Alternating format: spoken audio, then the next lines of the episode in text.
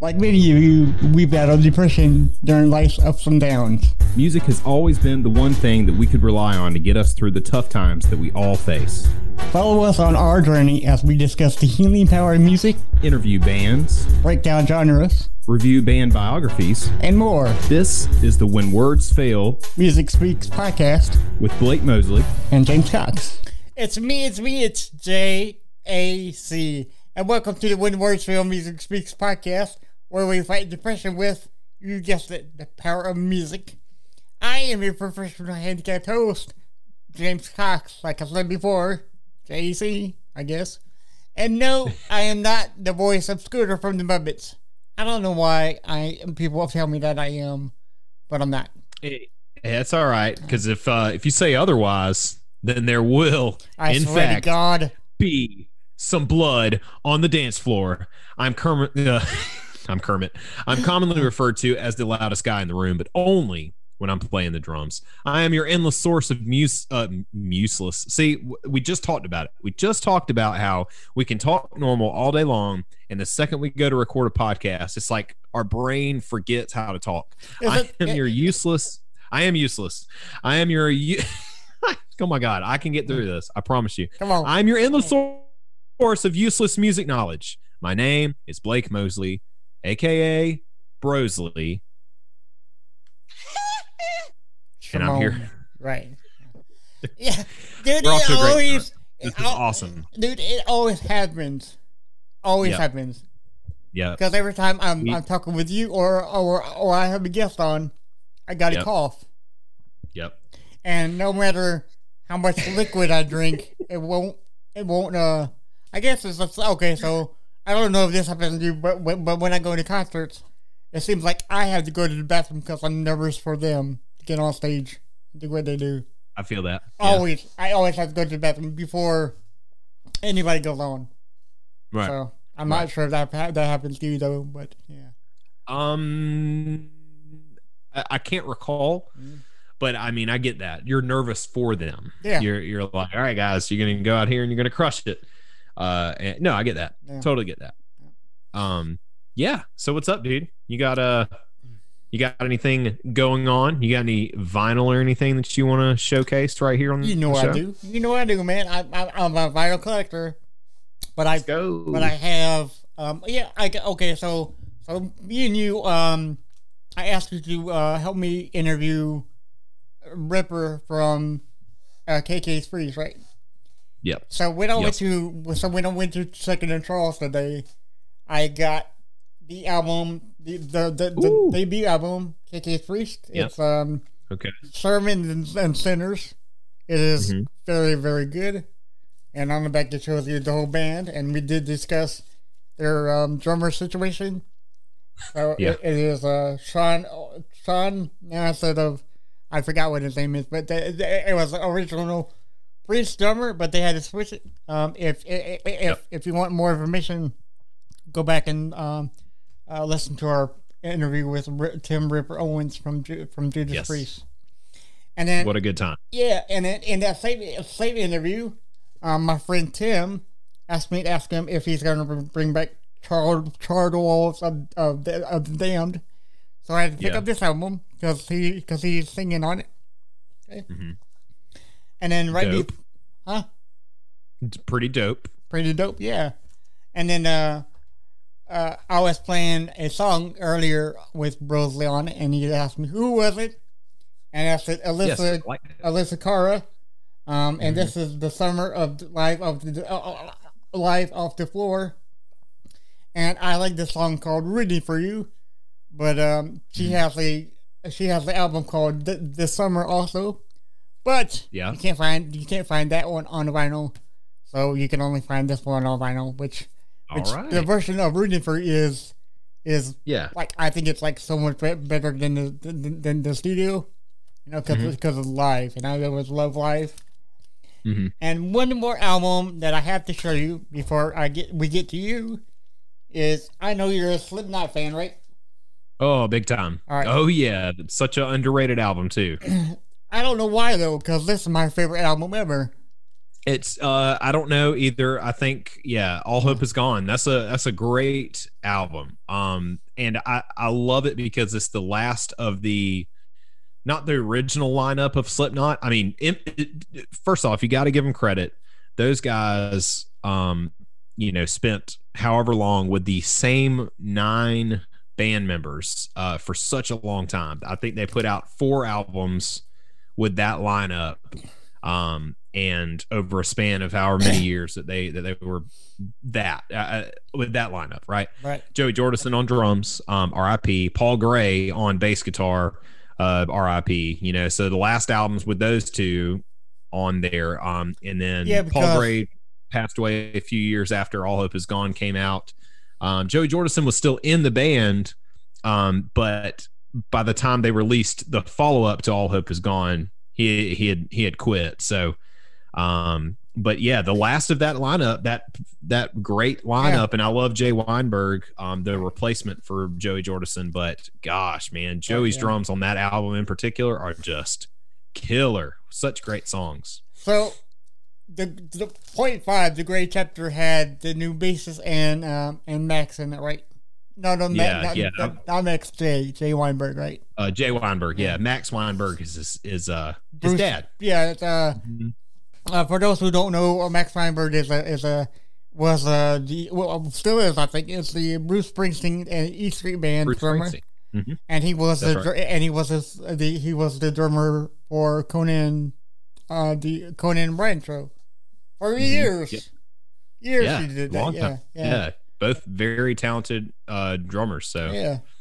Um, but yeah, that, that's awesome that you picked up that album. That's one of my favorite Slipknot albums. I would say that my favorite of all time uh, is uh, Iowa. um, Subliminal Verses. Okay, Um, yeah. I love Subliminal Verses, and uh, I do love the newer stuff.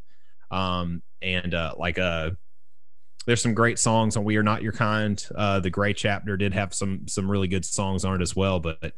Uh, All Hope is Gone and um, Subliminal Verses. Just oh man, those two albums, man, were just pivotal to my uh, my Right. music love and development uh, as I grew older and discovered heavier music, and it was my introduction to things that were a little bit faster, a little bit heavier, um, and uh, especially with like uh, the Killing Name. I believe that's track two. Uh, just like how it just rips just from the get go, and then um the song it's at the the title track, "All Hope Is Gone," is just such a fast, right, right. um I think just just rip, man. It's so good. I think the I, okay. So so um the consensus is um Subliminal Verses one and three, and Iowa Mhm. is like the most loved. Like you Yes. know, uh, I think the reason Yeah. why many people don't like All Hope Is Gone is because it more it, it was more like a experimental thing. Because you Mhm. had because you had melodic songs, slower songs, and then you had the fast pace. Yep. You Had know? on there. Yeah, it was Yeah. it was different, but I loved it. Oh yeah, you know? yeah, me too. Yeah, yeah. All hope is gone. that's my um, favorite record of uh, all time, yeah. Psychosocial, right. Yeah, man. yeah. Psychosocial is now a just like uh it, it it's one of their most popular songs and um there's some you know uh what, what's the kid? There's a there's a kid that that was on ellen one time. He was like a drummer and like sjc has been all about getting this kid you know um to blow up on social media and stuff like that. And um sjc is also the drum company that jay weinberg is endorsed by. Um, but like you know, they share videos of this little kid playing these Slipknot songs because he's such he's such a huge fan. He's got the jumpsuit, he's got the masks that he plays with, and the kid just he's so good. And uh, he goes on Ellen, and uh, and to play one of those songs. Yeah. Um, and the one that he chose was Sulfur, which is a popular song amongst um Slipknot Right. fans. But if but the general public doesn't know sulfur at all and if you ask the general public to name you a slip what- just even one slipknot song they're probably not going to be able to, to tell you anything they may be able to say psychosocial yeah. uh, Yeah, but I mean I- it's it's probably not going to you know be anything other than that and this kid plays sulfur on the ellen show and i thought it was just so cool i was like what a great song for him to pick Yeah. that he wants to showcase to the world especially the ending of it just that final like outro the breakdown that they do it's great Well, see, Sulfurs were like one of the ones that you wouldn't think that Slip Slipknot would make, but I mean that's that's that's a great song too, you know. More, absolutely. more like a that same lineup. Yeah, right. Yeah. Mhm. I, I, I had But the, yeah, I had the pleasure of seeing um um I think it was all nine Slipknot um Mhm. members on there. I went to a um metal oh oh metal metal mayhem fest. I'm not sure if you heard of it, but it, uh-huh. it only lasted for three years. And Slipknot was the main main draw, and man, Mhm. they killed it. But yeah, yeah, yeah, jo- Yeah, yeah, Joey, I- Jo- I've- Jo- I have seen them live. Joey came in with the um with the thorn thorn cross thorn, thorn crown and came out with Yeah. the with these um um big fingernail like gloves. Yeah, he Yeah. had like the uh, twigs coming off Yes, of his fingers. Yeah, yeah, yeah. Because that was the all hope is going toward, I guess. Yep. Yeah, so they Mhm. managed, they killed it. Yeah. yeah. So I saw. Thankfully, I did get to see Slipknot. I didn't. I unfortunately didn't get to see them during that era. Yeah. Um, when I saw them, it was the Gray chapter had just come out, so Okay. it was with Jay Weinberg on drums and nice. um, the new bassist, Yeah. and um, it was that era. So they were playing um, songs like uh, "The Devil and I" and different ones off Yes. that album. Man, the devil and I was But- yes killed. Uh, it, that's a great song too. Yeah, Yeah. right. But the uh, yeah, I got to see them and they played all the classics. So you know we had a good time. I went with my buddy Robert. Uh, it was Carolina Rebellion, um, and we skipped out on seeing forgot what band it was to get a good spot yeah. for oh Marilyn Manson. We Oh, skipped okay. out on seeing Marilyn Manson so we could get a good spot for Slipknot. I mean, I, I'm not a big Manson fan in the first place. I was like, eh, it's okay. Like I'll skip Marilyn Manson. I want to get a good spot for Slipknot Yes, you um must. because we're talking about like a band that I have listened to since I was since I started playing drums. Yeah. Right, Joey Jordison was one of my biggest influences, yeah. and so we go get this like close as close as we could get spot um for Slipknot at Carolina Rebellion. Uh, the pit starts opening up. It's it starts spreading out pretty far. Like they have this big circle pit going. There's kids coming up and pushing and stuff like that. Uh, there was a guy that was wearing a mask that was really trying to rile people up and uh, going around and pushing people that were not in the pit and not like there is a, for proper show moshing etiquette. Anybody that is on the outside of that rim that is obviously protecting those that are smaller, uh, like myself, like me protecting a smaller person. Right? There was like I didn't know these people, but there was a Yeah. there was a, uh, a a group of girls that was at the show that were pretty short, small in stature. It was kind of over in this area, and I'm kind of a bigger guy, so I'm kind of like blocking them from this pit, Yeah. and it's just it's just etiquette, right? It just it's something that just comes naturally to you, right? So this guy's coming around and he's trying to intentionally get people riled up, and he's pushing people as he comes up, and he comes up to me and you know pushes on my shoulder, and I was just like, Nah, I'm good, man. I don't, I, I I'm not here Yeah. for that, right? He comes around, does it a second time, and I was getting so irritated. And I, I had lost my buddy Robert at this point. Like I don't even know where he went. Like he, we just got separated. And I was just kind of whatever. Yeah. I'll see him later. And so the guy comes up to me a third time and pushes me again, and I grabbed him and I threw him on the ground. And uh, he didn't mess with us after that, but he kept, you know, running around doing his thing. And uh, so they're playing "Spit It Out," right? "Spit It Out" was one of the the big draws for for that crowd. There and in that part, I don't know if you've ever seen live videos of them playing "Spit It Out" or if you saw them. Um, they may have done it then, but for the part where it uh, it's kind of like the bridge, right? It kind of drops down a little bit, and um, you know the guitars that and he's doing that part over and over and over again um, to build the intensity up. Um, Corey Taylor always gets people to crouch down Yes. during that part. Yes. Um, and he's usually talking to people and he kind of drags that part out a little bit and he's Right. talking to people and he's telling them, Hey, when we come back in, I want everybody to go nuts jump and, and jump start. up. Let's jump around. Yeah. Let's, yeah, let's let's have a good time. So they're doing that part. So everybody's crouched down, and I look up, and somehow Robert has made my buddy Robert has made his way up towards the front of the the crowd, um, right at the barrier, Yeah. because he stands up in the midst of everybody um, crouched down for you. and looked back looking for me, and I saw him, and I stood up and was like. Hey! And uh, so I was like, stay there. yeah. And uh, you know, because they were about done with their set, and Yeah. once they wrapped up, I know this is going over a little bit, but once they wrapped up, like we, you know, we go back up to him, uh, and uh, we had such a good time. And uh, oh, I, and I must mention, while watching Slipknot too, there was a guy dressed as a breathalyzer that was at that festival. I don't know how he withstood the heat that day, wearing a suit, breath as a uh, dressed as a breathalyzer. Obviously, the uh, piece that you blow into um, was in his nether regions. Oh, uh, as part of the wow. costume. Wow, there you go. Yeah. Um, that ah, that's funny. Ah, But anyway, okay. So he, the guy in the breathalyzer suit, comes up um, and asks for everyone to kind of launch him. Right. Mm-hmm. So people that want to crowd surf will typically come up to you. For those of you who have never been in this atmosphere, and be like, "I want to go up. I want to go up." And so you lift them up in the crowd surf, and then move on, and you're good to go. Right. So this guy in the breathalyzer suit comes up. There's like me and like a few other guys. I don't know who they are again, um, but we're all kind of bigger guys. And and he's like, "I want to go up," and we're like, "All right, cool." But uh, so he comes back after he crowd surfed the, the first time, found the same group of us, and was like, I want y'all to just launch me in the air forward. And we are like, all right. so the guy in the breathalyzer suit comes up to us and uh, we we grab his feet, right? It's like four of us. We grab his feet.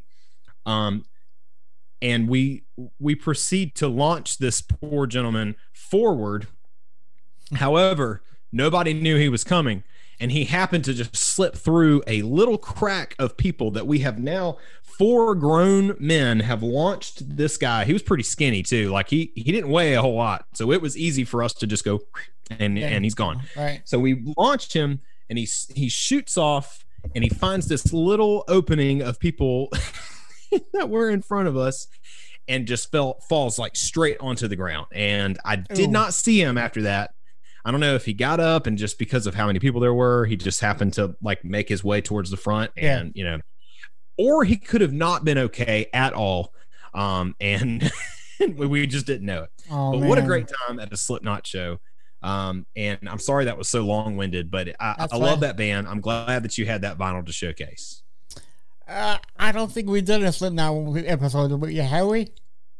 We've talked well, I mean- briefly. We did it. We did feature Slipknot in uh, one of our Halloween episodes when we talked about masked Yes. uh, bands. um, but but, yeah, but- we haven't done a full episode on Yeah. Slipknot yet. Maybe we should, because that's a that's a uh, that's band that Yeah. you and I love the most, I guess, Yeah. because we always talk about Yeah, it like be- in that'd be fun. length as as of, as of this time right now. But uh, Yeah. uh, this episode now is part two of Michael Jackson. Woo! Yeah. Uh, So on uh on the last episode, we ended right as the long-awaited album "Bad" was uh getting ready to release in 1987. yes, Uh, but before we get to that era of his music, we have to take a look at what Michael had going on in his personal life around this time, um, and maybe we can try to tie together some of the what he dealt with uh, in his personal life to um, like what, how it reflected his music, how it reflected how he was viewed in the public eye, and things like that. Um, so one of the big things that always comes up about Michael, excuse me, about Michael Jackson is uh, the plastic surgeries. right. Um, the and here growing up in South Carolina, um, this is what I always heard about Michael Jackson, right? And this comes from just hearing people who are honestly who had no idea what was going on for real and uh, were just ignorant to the whole thing and we're just like well michael jackson is uh, just wants to be white. And that's Right. what i heard from people over and over and over again. Right. Mike, well michael jackson just wants to be white. He doesn't want to be black. He wants to be white. And that's what i heard a majority of my life without and these people didn't know what was actually going on. Um, we're going to explain that okay? So it wasn't that michael jackson wanted to be white he had a skin condition, right? So Jackson uh, Jackson's skin has been uh, medium brown during his had been medium brown during his youth, but from the mid 1980s, uh, excuse me, it gradually grew paler.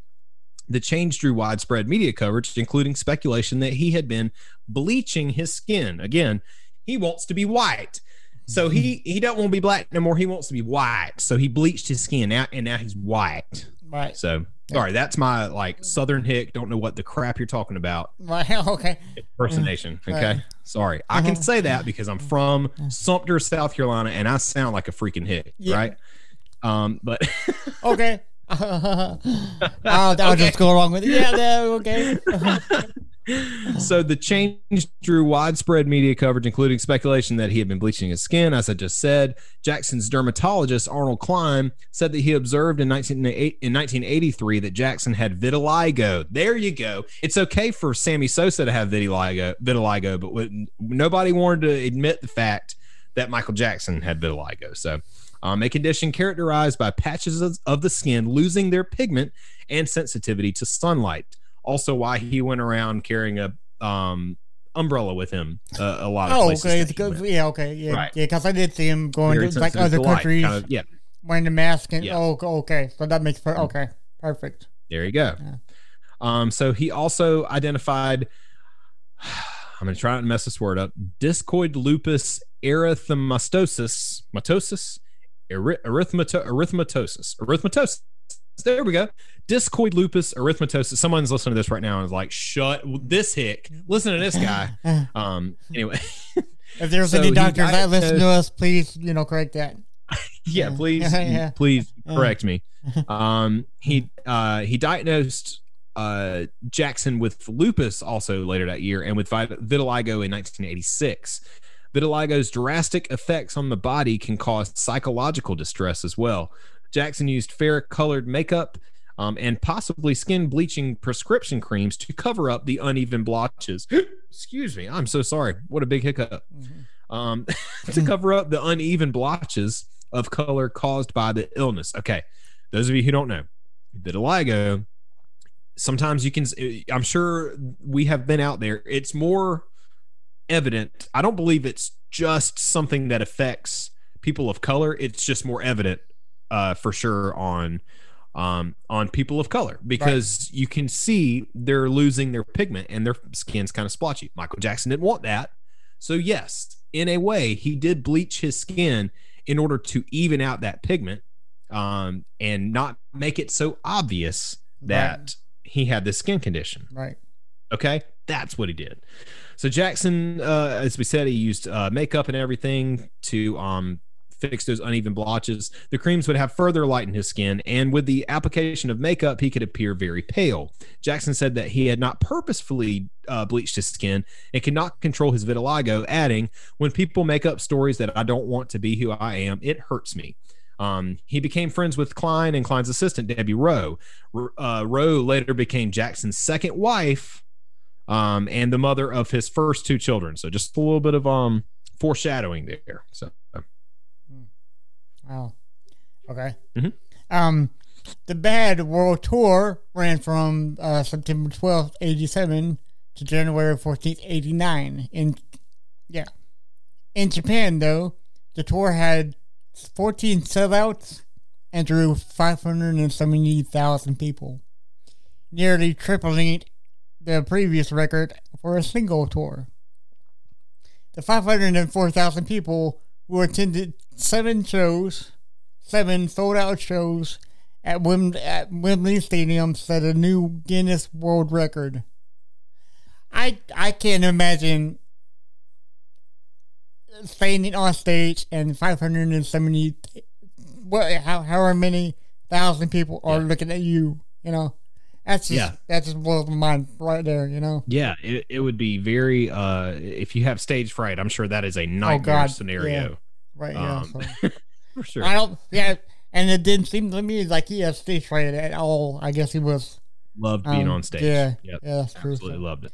Uh, in nineteen in his nineteen eighty eight autobiography and a nineteen ninety three interview, uh, Jackson said that he had two rhinoplasty surgeries. That's for the nose, right?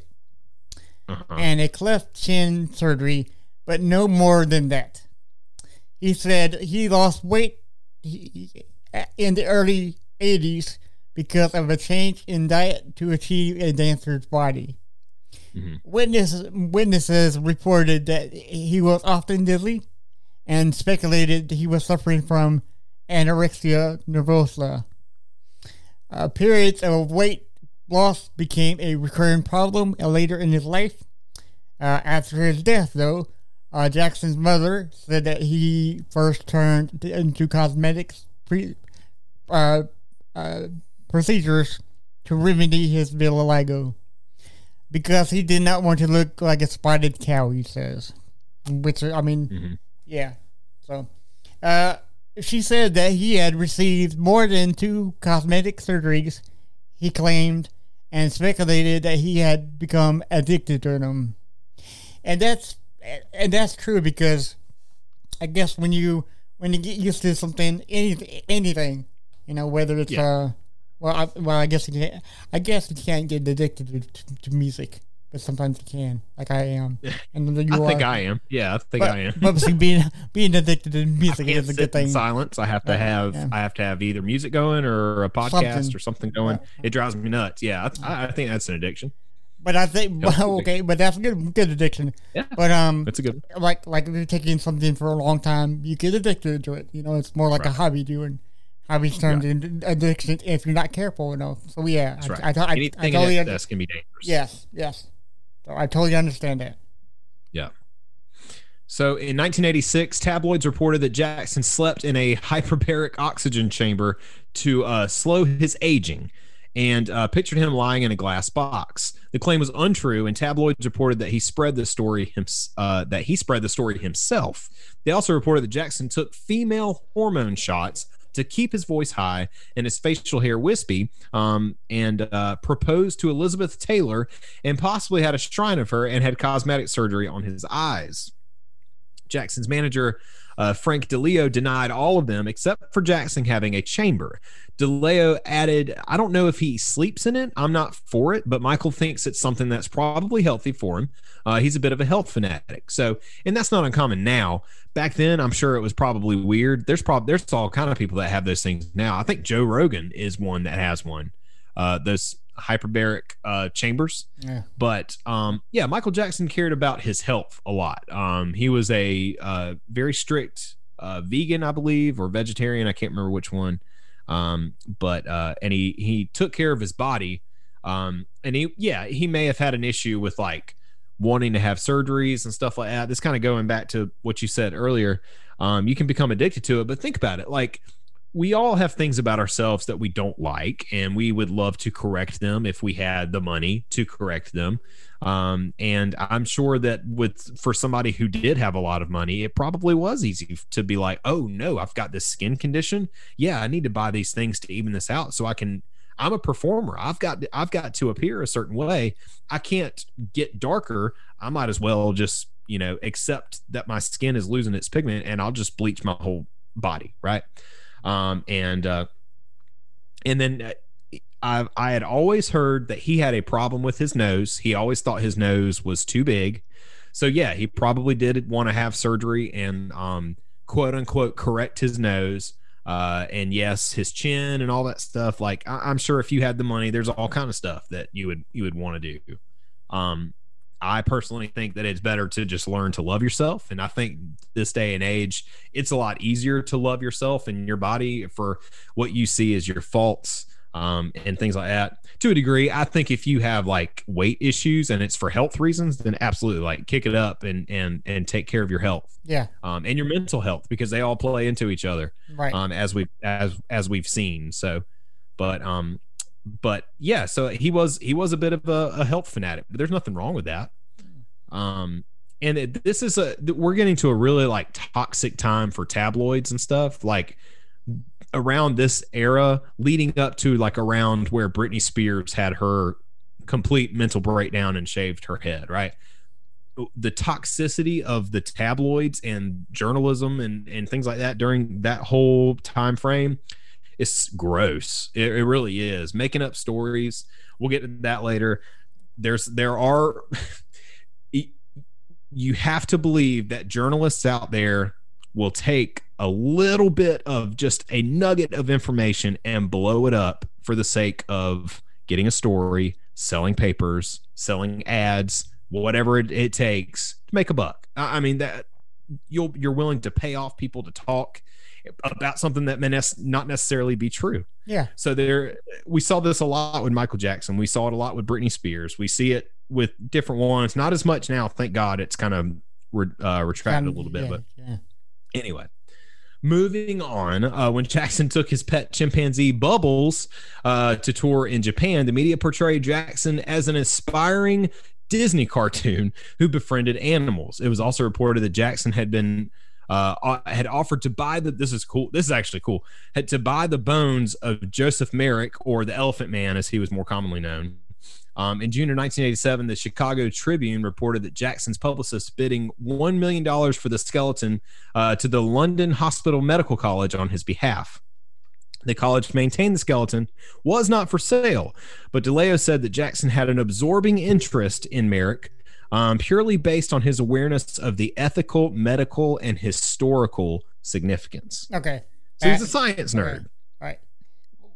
We got to back up for a minute because I'm not sure who Joseph Joseph Merrick is.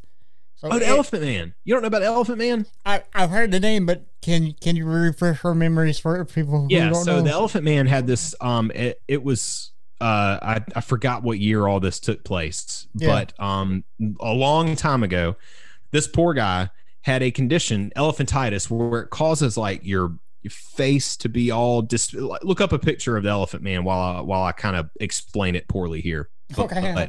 but, um, elephantitis is a disease that affects, I believe, your bones, and it makes your bones like grow in an abnormal way and kind of deformed and stuff like that. So the guy's face was like real big and looked odd, right? But it's part of that disease that he had, and it was a medical interest of people for so long and they studied the man and they really wanted to figure out what this was all about because it's, it's not a very common thing. And and it, it affected his head um, whereas it can affect people's it, it can affect like random parts of the body. And uh, michael jackson wanted his wanted his bones michael jackson was a huge nerd for science stuff right and he cared about uh cared about science he cared about the environment he cared about his health things like that it all plays into each other right and so he's like, I've got a lot of money. I want to buy the the Elephant Man bones, you know, and and put them in my house and uh, display them for the world to see. So he's a collector of sorts, uh, and one things. But yeah, it, it's uh, I learned a little bit about Elephant Man like when I was in school, and it was uh, it was cool. Like I feel for the guy because obviously that's a horrible thing to have, but it was Yeah. it was cool to learn about. because I'm looking at the picture right now and it's pretty unique. Yeah. You know, it's yeah. Yeah. But I'm wondering why he wanted to buy the boat. I mean, I don't know. Just okay. Just wanted them. Strange He things. just said, uh, again, hey, I got the money. I want to buy the Elephant Man bones. Right. So, Well, I think that that goes into this next part where I'm sure you've heard of the term "wacko jacko." oh yeah, So I think that that inspired this too. Oh no! Also, uh, the tabloid story inspired the name Wacko Jacko, uh, Mhm. which Jackson became came to despise, of course, because that's you know that's some pretty mean thing to say to to somebody, Mhm. you know, let alone the biggest pop star of ever, right? Mhm. Um, yeah. How mean? Right. According to music of journalist Joseph Vogel, uh, the demeaning name first appeared in British tabloids The Sun in, in 1985. The name's origins come from Jacko. Macaco. Macaco, M A C A C C O, for people who can Yeah. pronounce stuff right and we can't. Macaco. Uh, macaco. Jacko Macaco. Uh, the name of a famous monkey used in monkey baiting matches at the Westminster pit in the early 20s. Jacko was used in Cockney slang to refer to monkeys in general, hence a racist connotation behind the name. In 87, though, 1987, Rolling Stones described Jackson as the flighty genius child star, chi- star child. The flighty genius star child. A, a celebrity virtually all of his life who dwells in a fairy tale kingdom of fellow celebrities, animals, mannequins, and cartoons, who provides endless fodder with for the tabloids. But it's the same child in Michael who inspires the artistry that fuels all the uh, su- subsidiary industries, whose turn who turns its primal fears and, and fantasies into wondrous, hyperkinetic, and emotional music. Hmm. Okay. Yeah. So in short, in to condense that down a little bit, this Yes. is something you hear all the time. Michael Jackson, for sure, was a strange person, right? Right. Obviously, strange person. Not denying that. I'm not denying the allegations against him either. It's hard for me because I am a I'm a fan of his music. I and and have been for such a long time. And you I, for me to think that he couldn't couldn't have done any of the things that he was accused of would be silly of me to to say to say that just because I'm a fan of his. Anybody is capable of these types of things and I cannot let their superstardom um, blind me to that. Right? Yes, very weird guy. Um, and you know, none of this stuff has ever been proven either. So we also can't say for sure that he did. Yes, very strange guy. Yes, was probably a lot closer to children than he should have been, and, and in such a weird manner. Right. Um, but a lot of a lot of the things that you hear about is Michael Jackson's childhood was robbed of him at I mean at such a young age. The Jackson 5 blew up at such a young age and he was the front and center of that thing, baby. Right. And he had a piece of crap dad who um absolutely drove his kids into the mud making them rehearse and trying to perfect it so he could he could profit off of his own children and was was thrown into superstardom at such a young age and stayed there until he died. That's what people don't realize either. It happened when he was a kid and there was no break, man. He was a superstar from childhood up until he died. yeah. And no he did not have a normal life. He probably longed for that uh, childhood to uh, that he never had and probably lived vicariously through through kids and probably why he had so many friends who were very young and they were children um, and i'm not using that as an excuse All right. but we don't we don't know the mental state he was in because that's something that none of us have ever experienced we all had normal childhoods and it, it, it- very few people can say that i i was either born a, a child star i i got so famous when i was two years old and i just stayed famous and in the public eye i mean how we said in the last episode there was like five decades of his music, four de- excuse me, four decades of his music that he had number one hits in. It's just that is insane. That is insane. And all of that childhood gone, poof. And so yes, he had he had Neverland, he had uh Yep, roller Neverland Ranch, coasters and things like yeah, Neverland Ranch, and he had roller coasters and he did all these things and he he tried to live vicariously through kids. Um You know I mean, what's funny? I, I'm I, I'm a kid at heart, and I love. Go ahead. Sorry. You know what's funny too is um uh I don't know if you've ever seen Chris Tucker stand up, but he but Uh, he he, few, yeah. he was telling about stories about him and Michael Jackson being at his house, and he's like every once in a while you'll see a giraffe pass the window. I mean just just walk freely. Uh, he's like how it's like who does that? Right. right. You know. Yeah. I mean, stuff like that. That- Yeah. That's that's what. It, it, you, if you ask a kid, like you remember that movie Blank Check. barely. It, Yeah. it was a kid's movie where this kid finds a check. It's a blank check, right? Yeah. and uh, he writes it out for millions of dollars or whatever and he like buys a mansion and it's this kid he's living by himself in the mansion and stuff like that of course that's stuff we all wanted to do when we were kids Yeah. and it's kind of like you know if we were kids and we had all that money we could buy our own like place and and it would have slides and um, go-kart tracks and uh, giraffes everywhere and stuff like that Right. but you know I, I think I think a lot of of this just comes from there was no there was no childhood. It was completely robbed. He tried to live it out as best as he could. I'm a kid at heart. I'm sitting here wearing a Star Wars t-shirt, right? I love this stuff. We go to Disney World because we love to feel like kids again. It's nice. It's a it's a break from the monotony of the adult life and excuse me like we we have fun when we go uh, to Disney World, and we we try to forget that we're adults for a little bit. You know what I mean? Right. Like we, let's let's take in some time to appreciate these things, um, at, with like a childlike wonder. Okay. Yeah, right. And again, I'm not saying that it wasn't strange how he lived his life, but you can kind of understand some of it when you when you think about that Yeah. you know Yeah. But anyway i digress.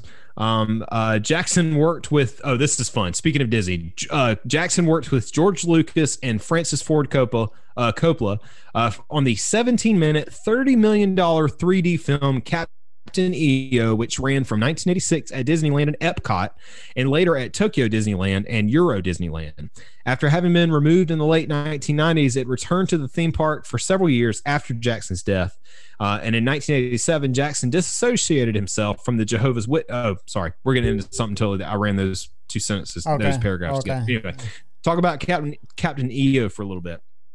Michael Jackson saw Star Wars and was completely entranced with how amazing Star Wars was. Of course. Right? It, He yeah. said, "I Uh-huh. want to do that." Mhm. Right. Yeah. Um, and he he was like, "Hey, I want to do that." Right? He's coming off of Thriller being such a big hit. Thriller was basically a short film. He goes to George Lucas and Francis Ford Coppola and was like, "I want to do that." And there is a whole there's a great um, short documentary on YouTube um, by Defunctland, um, the Defunctland YouTube channel. Go check that out. And uh, talking about Captain EO and how it came about, how awful it was, um, but how like it was so bad that everybody loved it, Right. and it's yeah. just a special, yeah, it's a special part of cat of um, Disney lore, Disney parks lore, and unfortunately, I never had the uh, opportunity to see Captain EO. I still haven't watched it. I think I can still watch it, but I never got to experience the attraction um, at any of at Disney World or anything. But anyway, um, so yes, moving on. As I think we mentioned in the last episode, uh, Michael Jackson had found interest in the Jehovah's Witness uh, faith Mm. um, but in 1987, he disassociated himself from the Jehovah's Witness. Uh, Catherine Jackson said that this might have been because um, some witnesses strongly opposed the Thriller music video. Michael had denounced it in a uh, witness publication in 1984. Um, I guess they didn't like zombies. I thought it was super cool. Here I am. I'm a Christian, and I think that uh, Thriller is one of the best music videos ever made. Well- Not Jehovah's Witness, though. well, I, well, I can see the uh, like zombies is is like over for me really because you had The Walking Dead, you had this and this and this and that and uh, zombie Mhm. everything. So I, I understand now why people are done with zombies, but back then it's like like it's like a fresh new thing. Unless it's part of the religion, you know, that you don't associate anything with the dead. Who knows, man? I got yeah. stories. I got all kind of stories I could tell you of things that the church doesn't approve of. Oh yeah, yeah, Um, right, And it was like everything that I liked, right. the church did not approve of. Um, Star Wars cartoons. I did a whole podcast about it. Podcast, Brian right, talk about that crap all the time. Right. We talked about the Satanic Panic, um, how the church didn't like uh, Pokemon, Harry Potter, uh, any of that. It's okay for Chronicles of Narnia, though. That's fine. That magic is okay. Harry Potter magic is a big no-no Oh, okay. for some reason. Yeah. Um, but uh, anyway, I, I kind of get that. But um, in 1988, Jackson released his autobiography Moonwalk with input from Stephen Davis and Jacqueline Kennedy Onassis. Uh, it sold 200,000 copies and reached the top of the New York Times bestseller list. Jackson discussed his childhood, the Jackson Five, and the abuse from his father. Again, we're coming back to that. He attributed his changing facial appearances uh, to three plastic surgeries, puberty, weight loss, a very strict vegetarian. There, there we go. I knew it was somewhere in the notes. Strict, a strict vegetarian diet, and a change in hairstyle and stage lighting.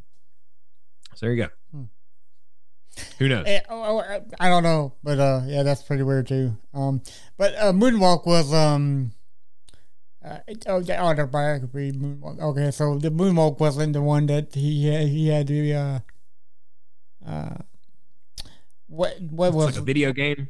oh the oh yeah the crap game yes okay Yeah, it was like a, Yeah. a Sega Genesis Sega, game or something like that. Yeah, I think that's somewhere later on in the notes somewhere.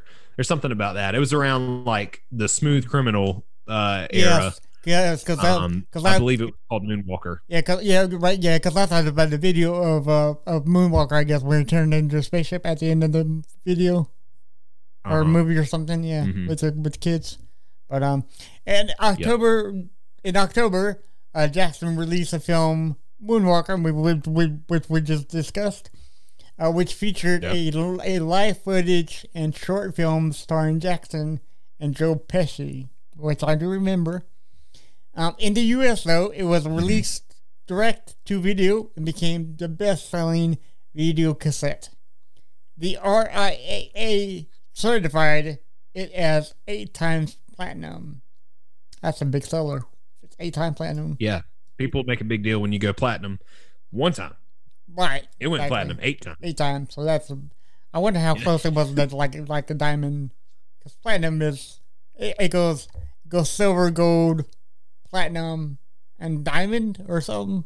I don't know. I think, uh, yeah, diamond, but I forgot what it. I forgot how much, like, like Thriller went diamond. I know, Right, but I can't yeah. remember like how many times it has to go platinum before they consider it diamond. I think diamond's. I'll look it up. I think it's I think diamond you have to go like trillions or something, right? Well, we got something in the notes later on that says something went 33 times platinum or something like Oh, that. okay. So maybe that. Oh, good night. I'll look it up. I'll look it up. Okay.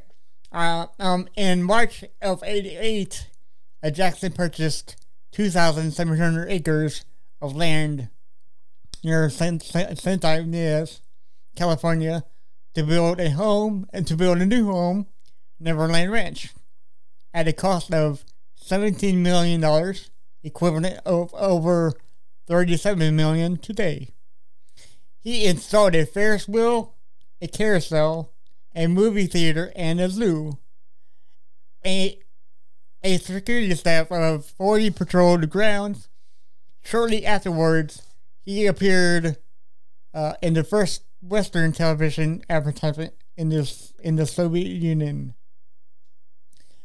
Imagine that, like, okay, so he must really wanted a like a like a childhood of its own because who else do you know would have a Ferris wheel, a carousel, and a movie theater, and a zoo with all of these In animals? their house. Yeah. Yeah. at their house. Speaking of In the zoo, backyard. side side note, have you seen Mm-hmm. uh, um uh, uh Joe versus Carole yet? On Uh, oh, you told me about it, and I have seen trailers for it. I haven't seen the second you need to watch. season of Tiger King yet, so I feel like I need to watch that first before Yes. I watch Joe versus Carole. Yes, they're both great, but Okay. he, uh, the point the point I'm making is he owned a zoo, y'all. I mean, uh, Oh yeah.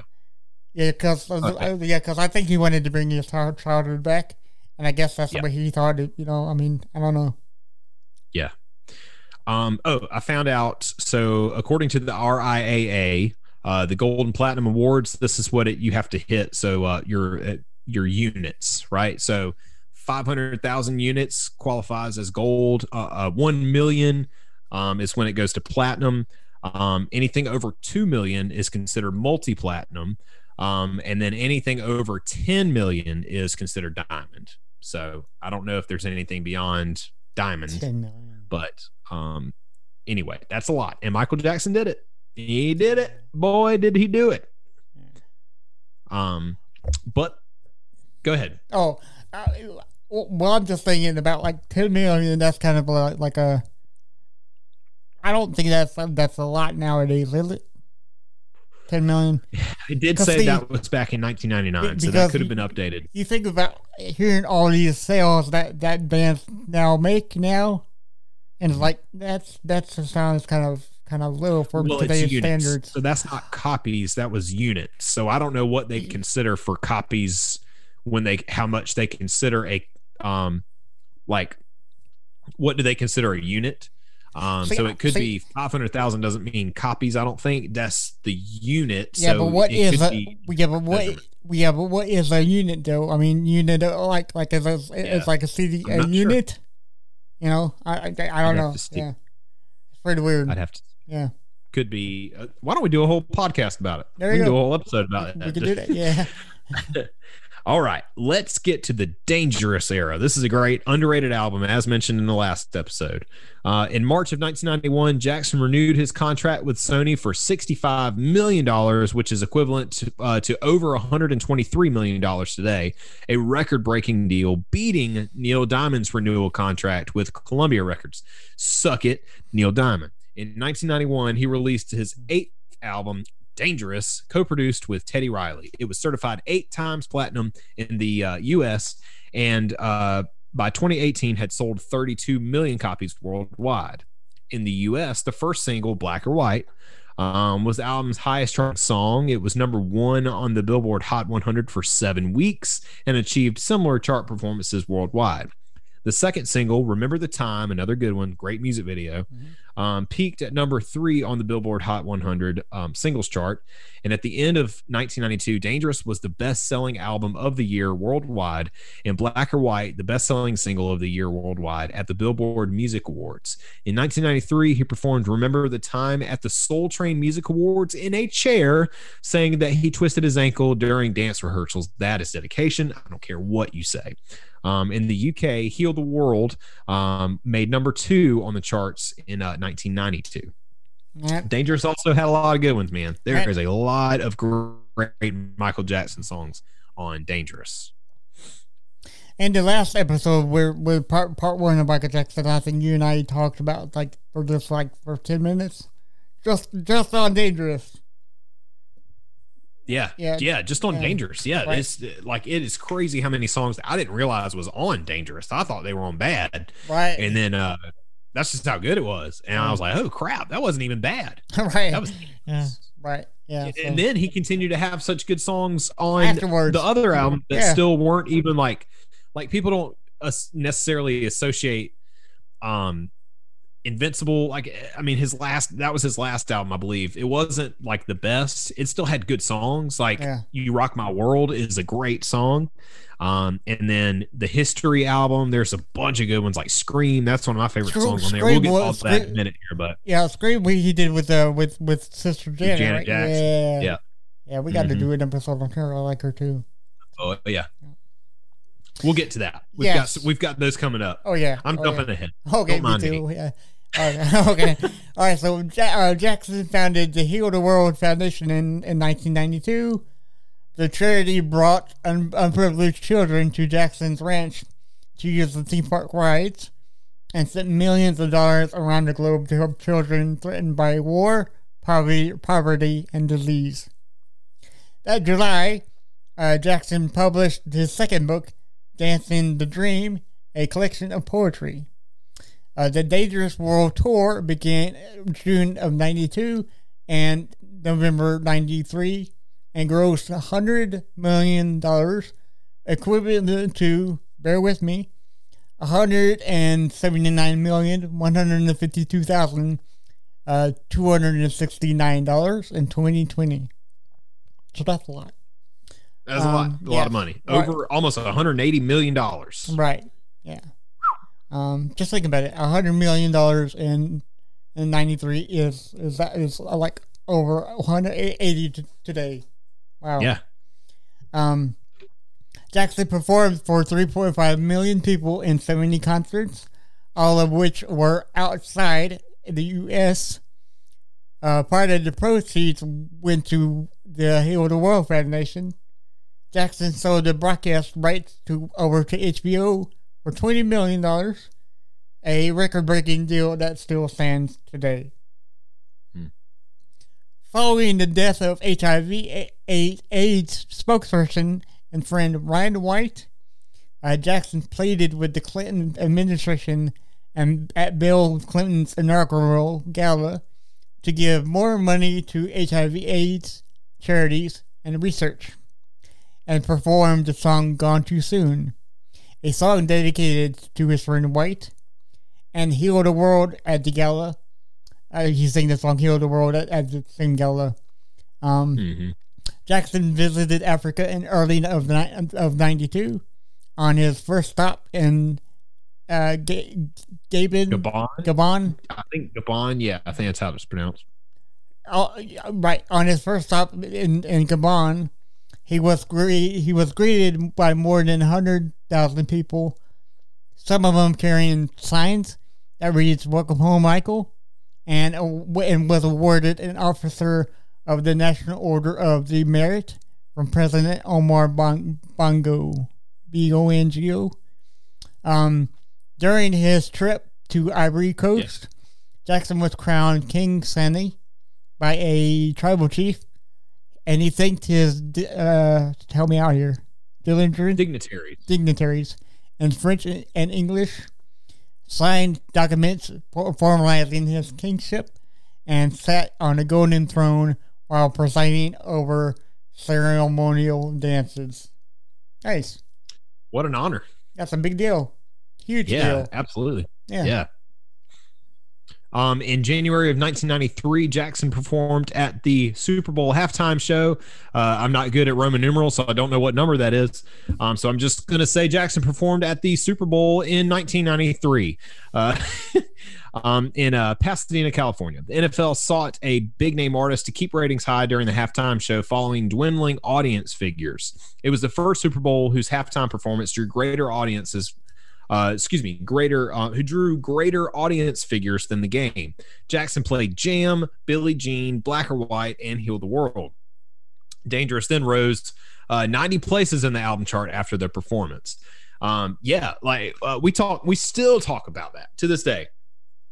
We just had the halftime show with uh, um, 50 Cent and Dr. Dre and Eminem. And while it was a great halftime show, people still talk about they always go back to one was Janet Jackson and Justin Timberlake just because it was so controversial. They always go back to the Michael Jackson halftime show, um, and people always talk about the Prince halftime show. I want to say that my favorite halftime show that's ever been um, that I remember watching, like I was too young for this one, so I don't like remember it, but as far as watching a halftime show, Red Hot Chili Peppers and Bruno Mars has been like one of my Oh, favorite yeah. halftime Yeah. shows of all time. So I'm going to go with that one. Um, but Jackson gave a 90 minute interview with Oprah Winfrey on February 10th of 1993. He spoke of his childhood abuse at the hands of his father. He believed that he had missed out on so much of his childhood, as we mentioned before, and he said that he often cried from um, cried from loneliness. He denied tabloid rumors that he had bought the bones of the Elephant Man, slept in a hyperbaric oxygen cham- chamber, or bleached his skin, and stated for the first time that he had vitiligo. Uh, Dangerous re-entered the album chart in the top 10 more than a year after its release. Hmm. So there we go. We're, we're starting to get into some of the the nitty gritty of those controversies and him addressing it and you know trying to set the record straight. You know, So I looked up. Uh, okay, so it's Super Bowl XXVII, and that's Super Bowl 37. thirty seven. There we go. Yeah. Sure. So, I'm horrible with Roman numerals. Here I am with Roman numerals tattooed on my arm, but that's because I can count to three. one, two, three, right? Yeah. Three, baby. I'm the third of the. I am the third of the three kids. Nice. So that is that is the sibling tattoo that I got with my um my two sisters, and I can keep up keep up with those Roman numerals because I can count to three. Mhm. Yeah, I think Dwight Schrute count, counted to purple on on the office. Remember that? Because he was, uh, yeah, like, was like, whoa, he got the purple, right? Was like, I wanted to count the purple. yeah, yeah, so. And uh, January of '93, though, Jackson won three American Music Awards for favorite pop rock anthem for Dangerous, favorite soul R&B single for Remember the Time, and was the first to win the International Artist Award of Excellence. In February, he won the Living Legend Award at the 35th Annual Grammy Award in LA, Los Angeles. He attended uh, the award ceremony with Brooke Shields. Uh, Dangerous was nominated for Best Vocal Performance for Black and White, Best R&B Vocal Performance for Jam, Best R&B Song for Jam, and Swedien and Riley won the award for Best Engineered something. Yeah, Yeah. yeah, like big big time awards there for again off of Dangerous, a very underrated um Michael Jackson album. Right, right. Yeah. Yeah.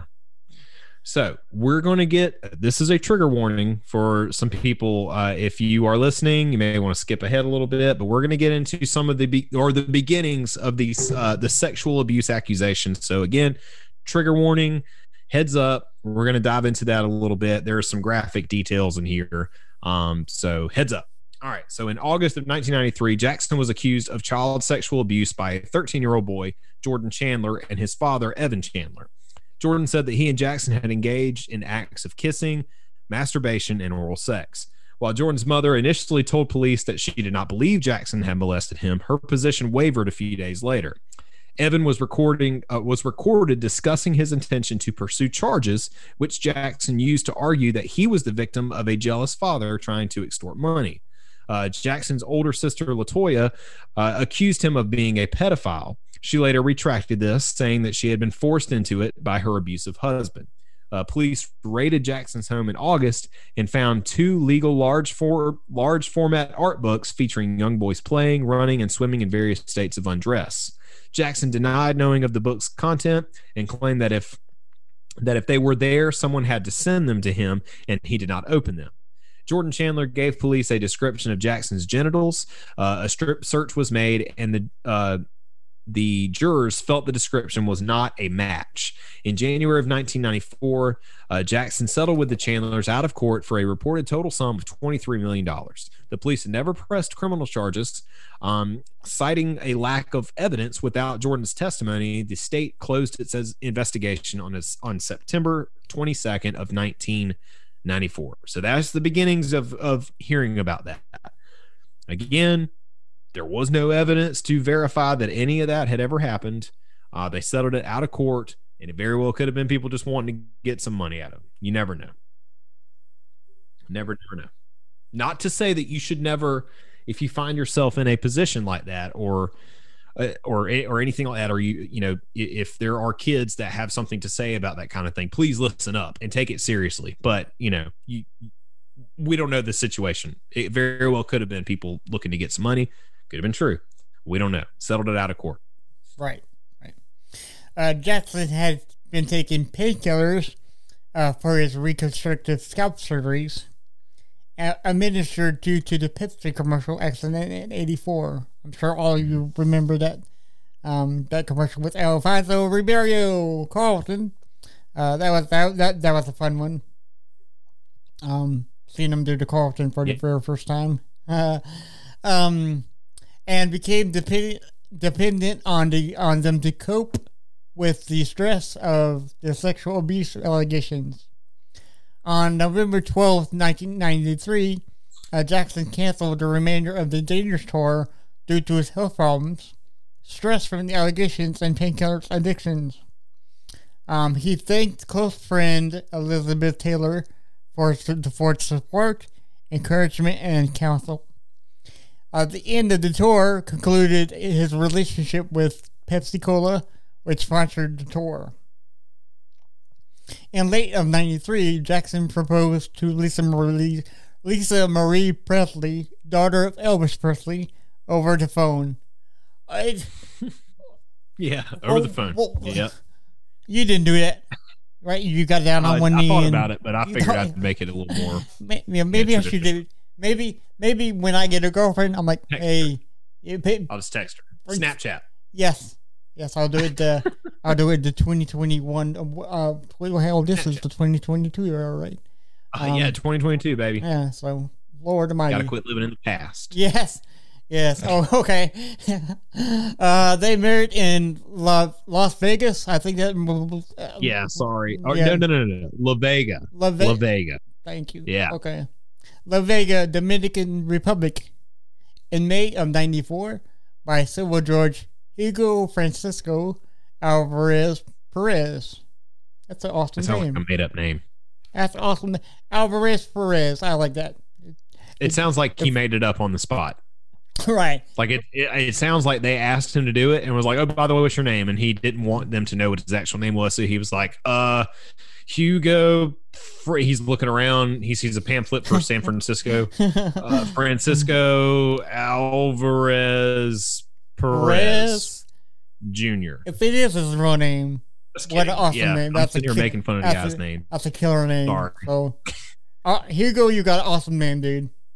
You go. Uh, The tabloid media uh, speculated that the wedding wedding was a pub- publicity stunt to deflect Jackson's sexual abuse allegations and jumpstart Presley's career as a singer. I didn't know she Good sang. Yeah. I didn't, tried. I didn't hear. Yeah. No, oh, okay, because You know, it's good. because I never heard one one of her one of her songs ever. Um, their marriage though ended little more than a year later. Oh, and they separated in December of '95. Um, Presley cited in, in irreconcilable differences uh, when filing for divorce the next month, and only sought to reclaim her maiden name and as her settlement. After the divorce, though, Judge Perez said they lasted longer than I thought they would.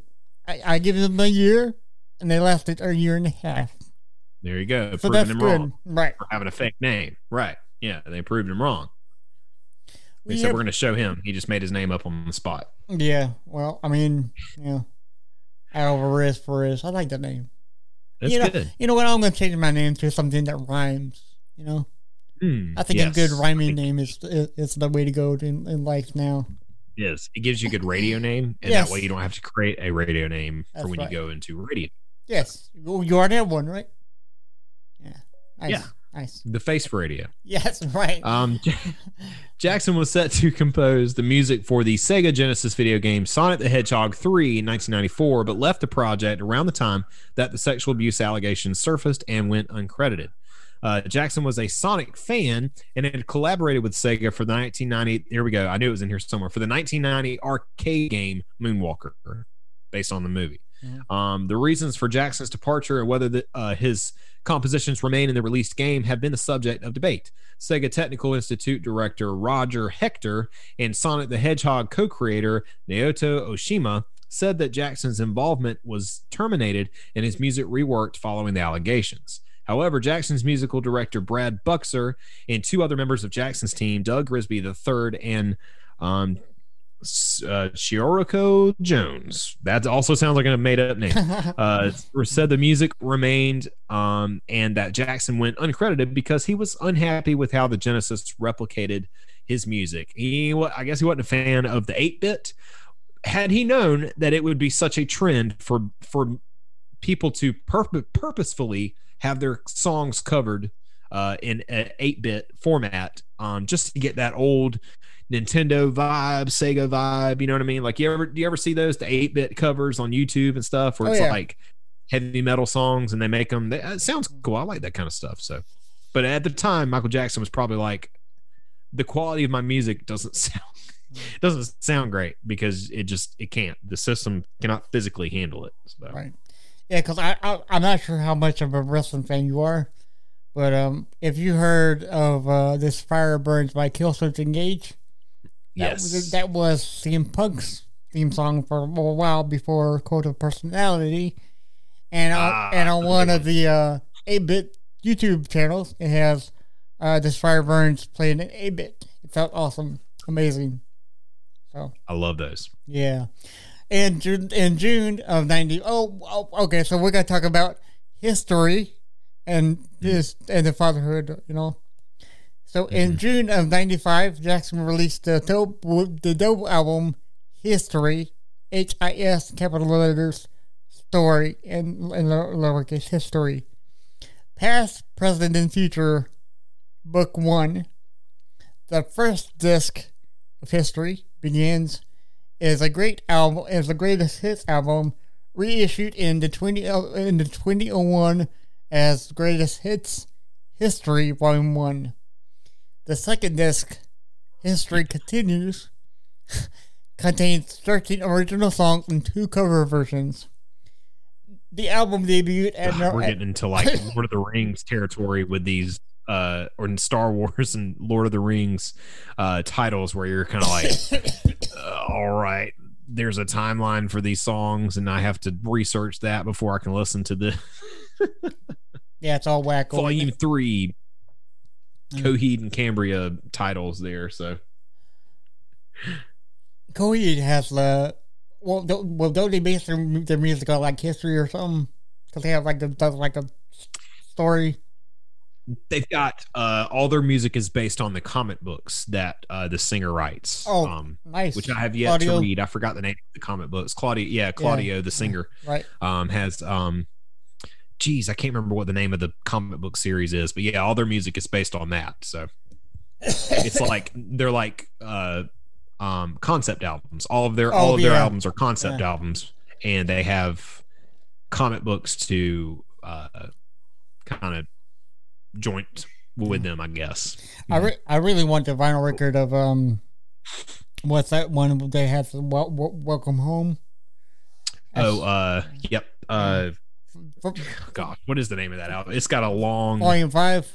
album title. With a it's big volume four. Uh, yes. Um, Good Apollo. That's it. Good Yes, Apollo. I'm yes. Burning Star four. Something else. It's a really long album title. Yes, that's the one with Welcome Home on it. So we talked about the second disc of the History album, which is History Continues. Um, Mm-hmm.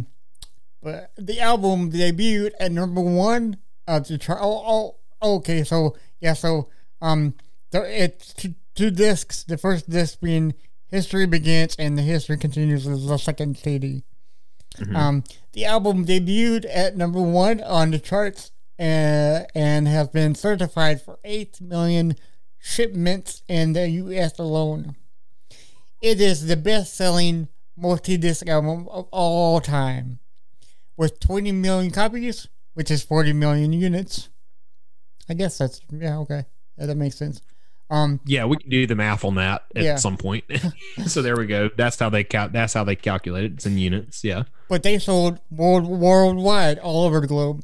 Yeah. Um, History received a Grammy nomination for Album of the Year also. The New York Times reviewed it as the testimony of a musician whose self pity now e- equals his talent. I'm not sure if that's uh is that like a I don't think that's very nice. Yeah. what do they know? What does That- the New York Times that know? just They sounds- bought Wordle, but I mean, oh, I haven't played Wordle today. I got to get on that. Wordle. Um, I'm to lose my streak. Yeah, Oh, I got a 33 day streak going right now. So, All right. um, uh, all right, here we go. We knew this was coming. Um, the first single from history was uh called "Scream," also slash Childhood, which I did not know was a like mashup. But anyway, "Scream" was a duet with his uh, youngest youngest sister Janet. Um, and it protested the media's treatment of Jackson during the 1993 child abuse allegations against him. The single reached number five on the Billboard Hot 100 and received a Grammy nomination for Best Pop Collaboration with Vocals. Uh, the second single, You Are Not Alone, another great song, um, holds the Guinness World Record for the first song to debut at number one on the Billboard Hot 100 chart. Uh, it received a Grammy nomination for Best uh, Pop Vocal Performance in 1995. Um, in 1995, the anti def this is also trigger warning.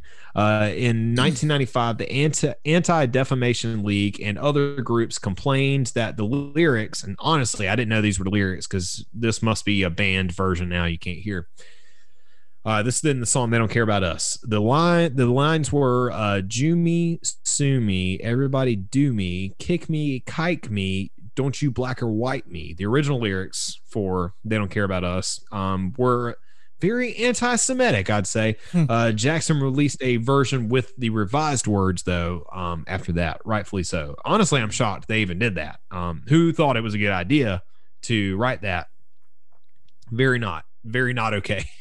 so, No, anyway, no, I don't think you. I don't think great that, song though. Love that song. I just I had Oh, no yeah. idea that those were the original lyrics because I had never heard those lyrics. But yes, it it is a great song. I don't think you can find that today. Maybe you can on YouTube. I don't know. Uh, it's probably yeah, it's probably very hard to find these days. But on YouTube or something. Way back in the uh, the dark YouTube. um, in late '95, though, uh, Jackson was admitted to the, to a hospital after collapsing during rehearsals for a televised performance caused by a stress-related panic attack. In November, um, Jackson merged his ATV music catalog with Sony's music publishing division uh, creating, creating, creating Sony slash ATV Music Publishing. He retained ownership of half the company, earning 95 million upfront, equivalent to over 161 million today, as well as the rights to more songs. Earth. I didn't song, have time to get into like what what songs he owned after that, but yeah, so he already owned all of the the back catalog of Beatles music, um, yeah. and was on, on top of his music. Right. So the Beatles and Michael Jackson is just steadily flowing in his pocket. But he, so yes, so this happened um, with Sony and ATV, which meant that Michael Jackson just made even more of an absurd amount of money uh, after that. So crazy. Cha-ching. That's why the man could afford to put a Ferris wheel in his backyard.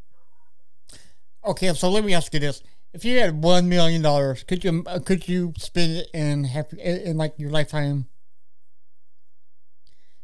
So what the hell would you? but I, it, uh, yeah, I good.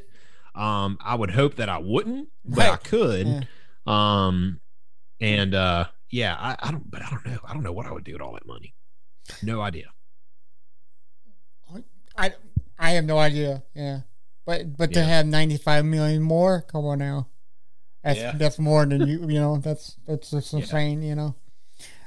Um, Earth Earth, Earth song E R E A R T H for people who can't understand me well, which I know I've slurred my words, but uh, um, was the third single release from history, and top Is that Scooter from the Muppets? Yes, it is. well, my own my own co-host says I don't done I saw the opportunity. I took it. I'm sorry. Hey man, hey man, do what you do. You know that's fine. It's fine. I love you anyway.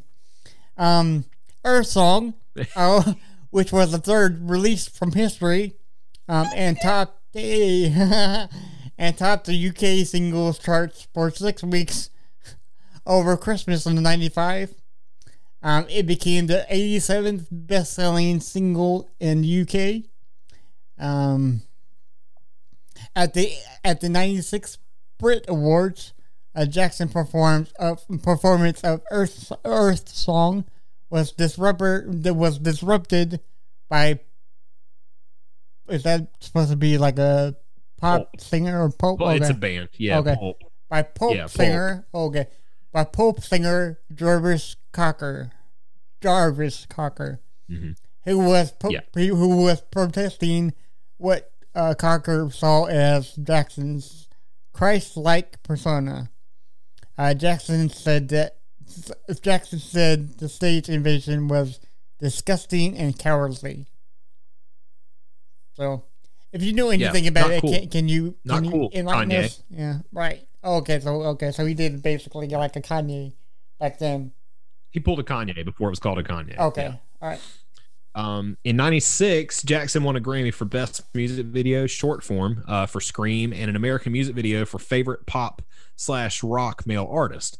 Uh, Jackson promoted History with the History World Tour from September 7th of '96 to October 15th of 1997. He performed 82 concerts in five continents, 35 countries, and 58 cities to over 4.5 million um, fans. Uh, his most attended tour.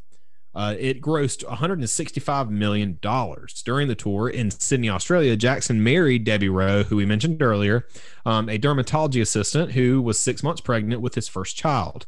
Michael Joseph Jackson Jr., commonly known as Prince, was born on February 13th of 1997.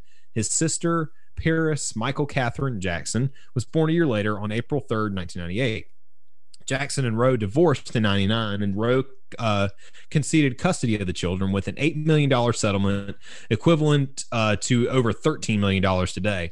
Uh, in 2004, after the second child abuse um, allegations against Jackson uh, arose, she returned to court to reclaim custody.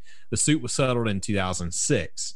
Um, we'll get to, to that later on too. Um, but in 97, Jackson released Blood on the Dance Floor, uh, History in the Mix, which contained remixes of singles from History and five new songs.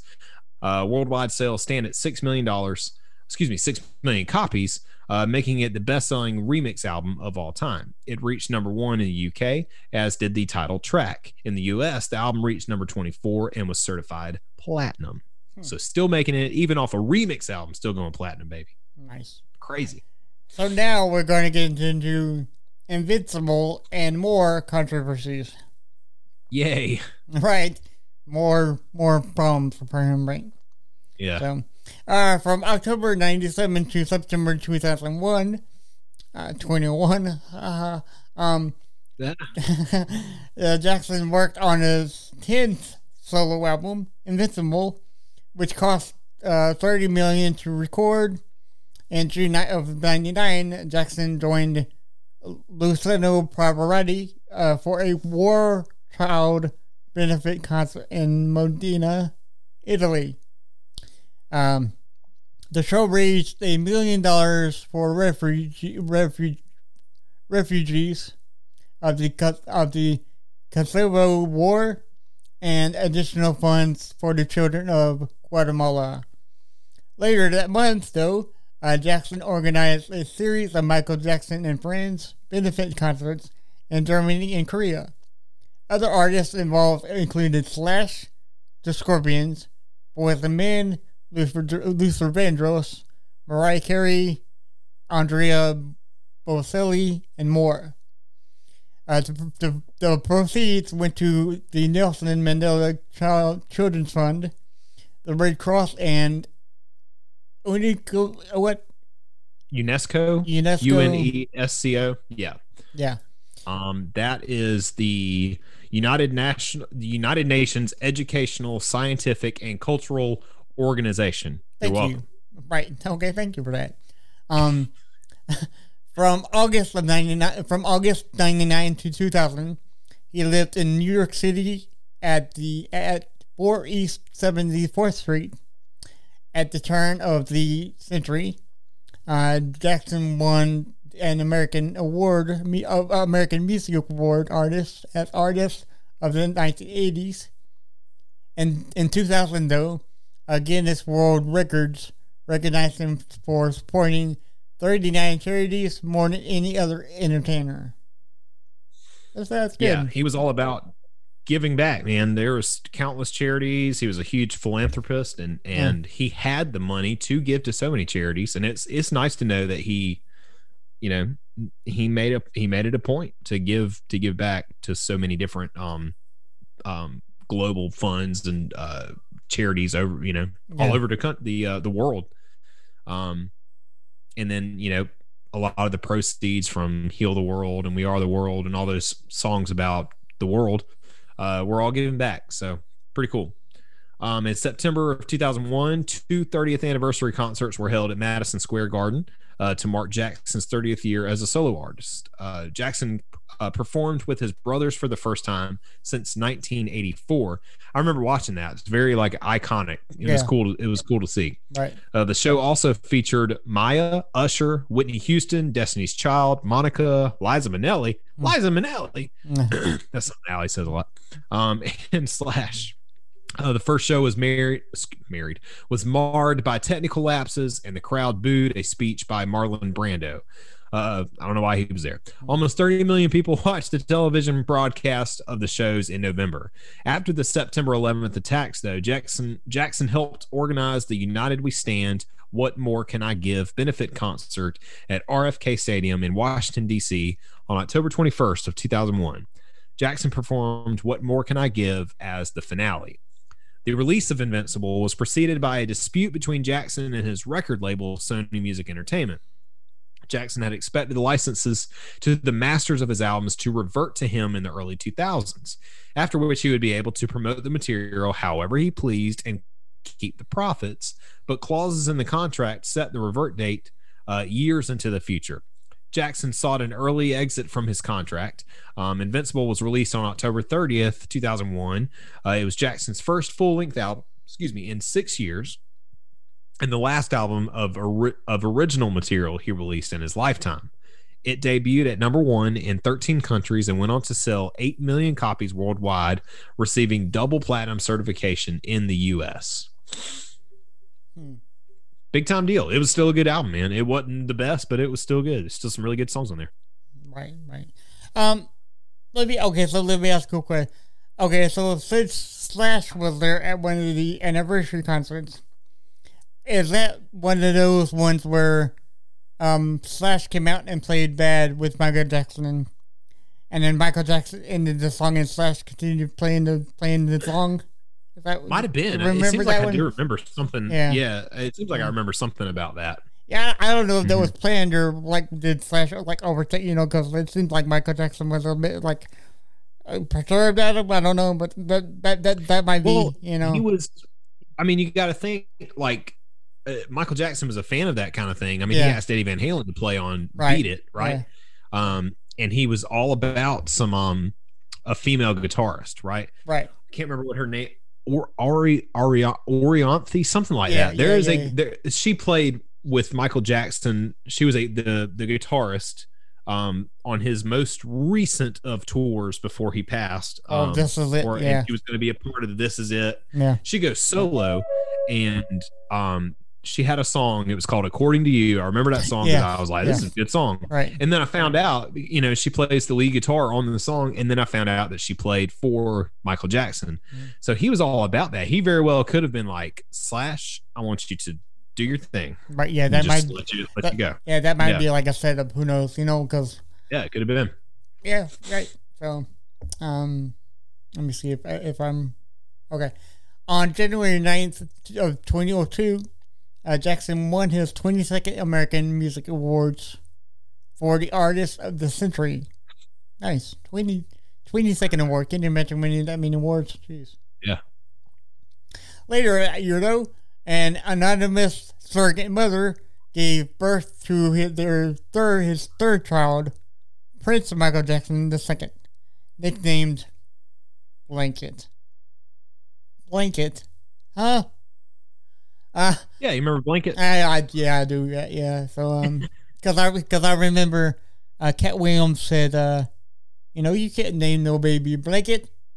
You, you know, it's like like it's like naming naming uh naming the the, the baby like uh something soft and cuddly or something. You know, I don't know. He, he just went off on them, but uh, but um, uh, nicknamed Blanket, who had been conceived by an artificial insemination uh, on November. Wait, huh?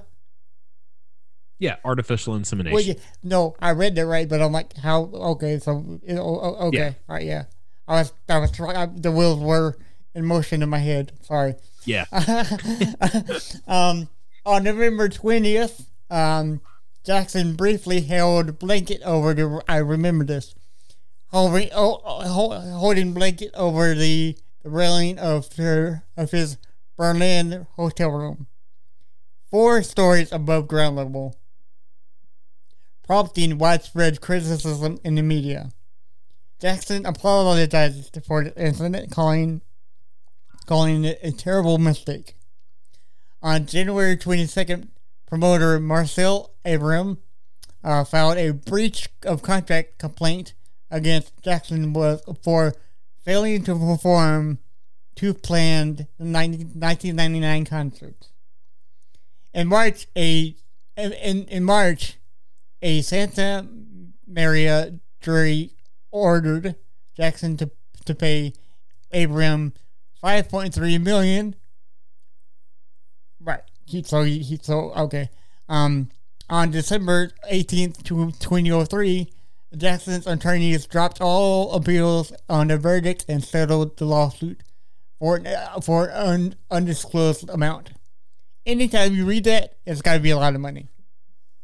yeah. Undisclosed Anytime. amount means that it was a lot of money. It doesn't matter who. It doesn't matter if you're talking to Michael Jackson or, Yeah. or like a like a Joe Schmore. You know, I mean, it's undisclosed amount Right, means right. a lot of money. So he was paid off. You know. Yeah.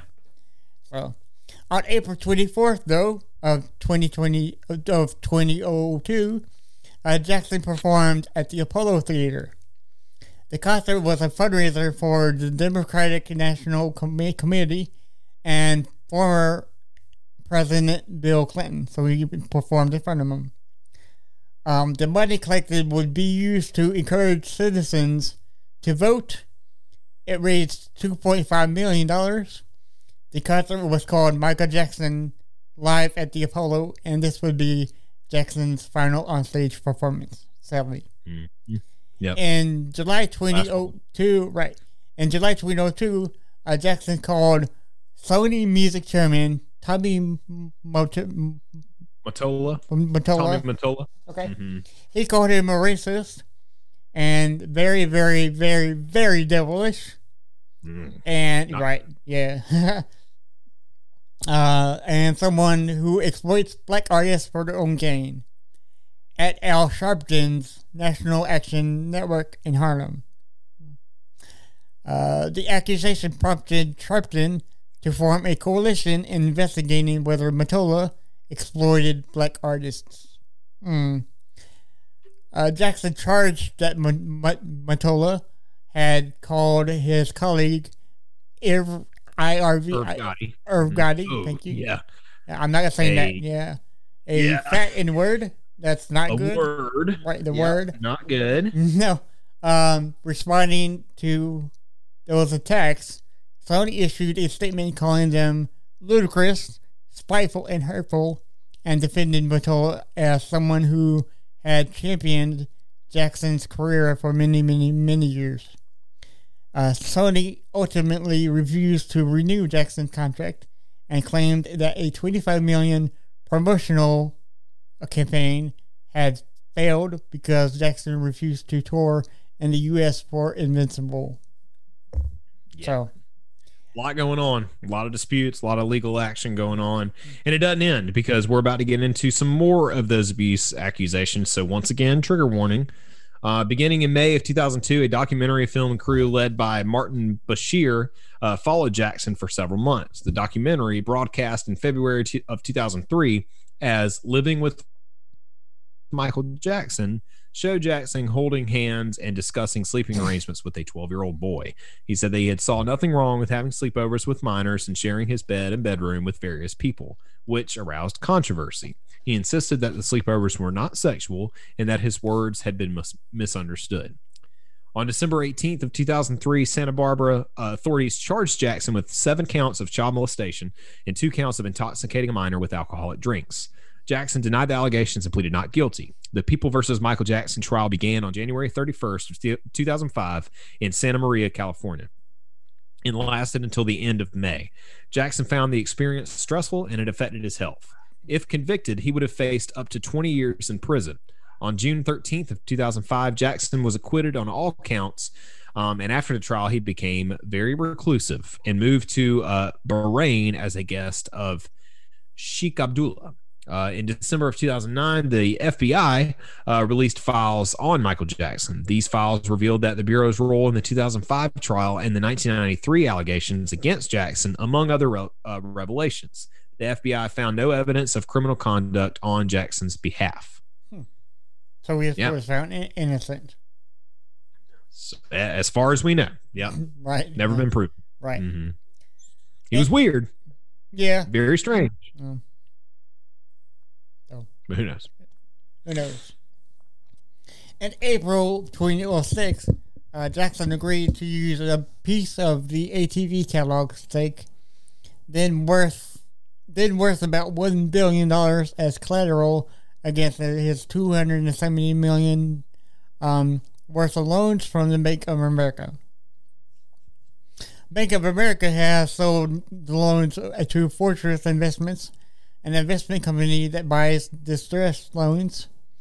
Uh, the year before, as part of the agreement, uh, Fortress Investments provided Jackson a new loan of $300 million with reduced interest payments, equivalent to over $385 million today. Uh, Sony Music would have the option to buy half of his stake, or about 25% of the catalog, at a set price. That, that includes the Beatles, too, right? Yes. Yes. Mhm. Yeah. So, um, Sony Music would have the option to buy half of the. Uh, I, I read that already. Um, Jackson's financial managers have urged him to shed part of his stake to avoid bankruptcy. the main house of at Neverland Ranch was closed as, as a cost-cutting measure, while Jackson lived in Bahrain as at a hospital uh, at, at the hospitality of Sheikh Abdullah, the ruler's son.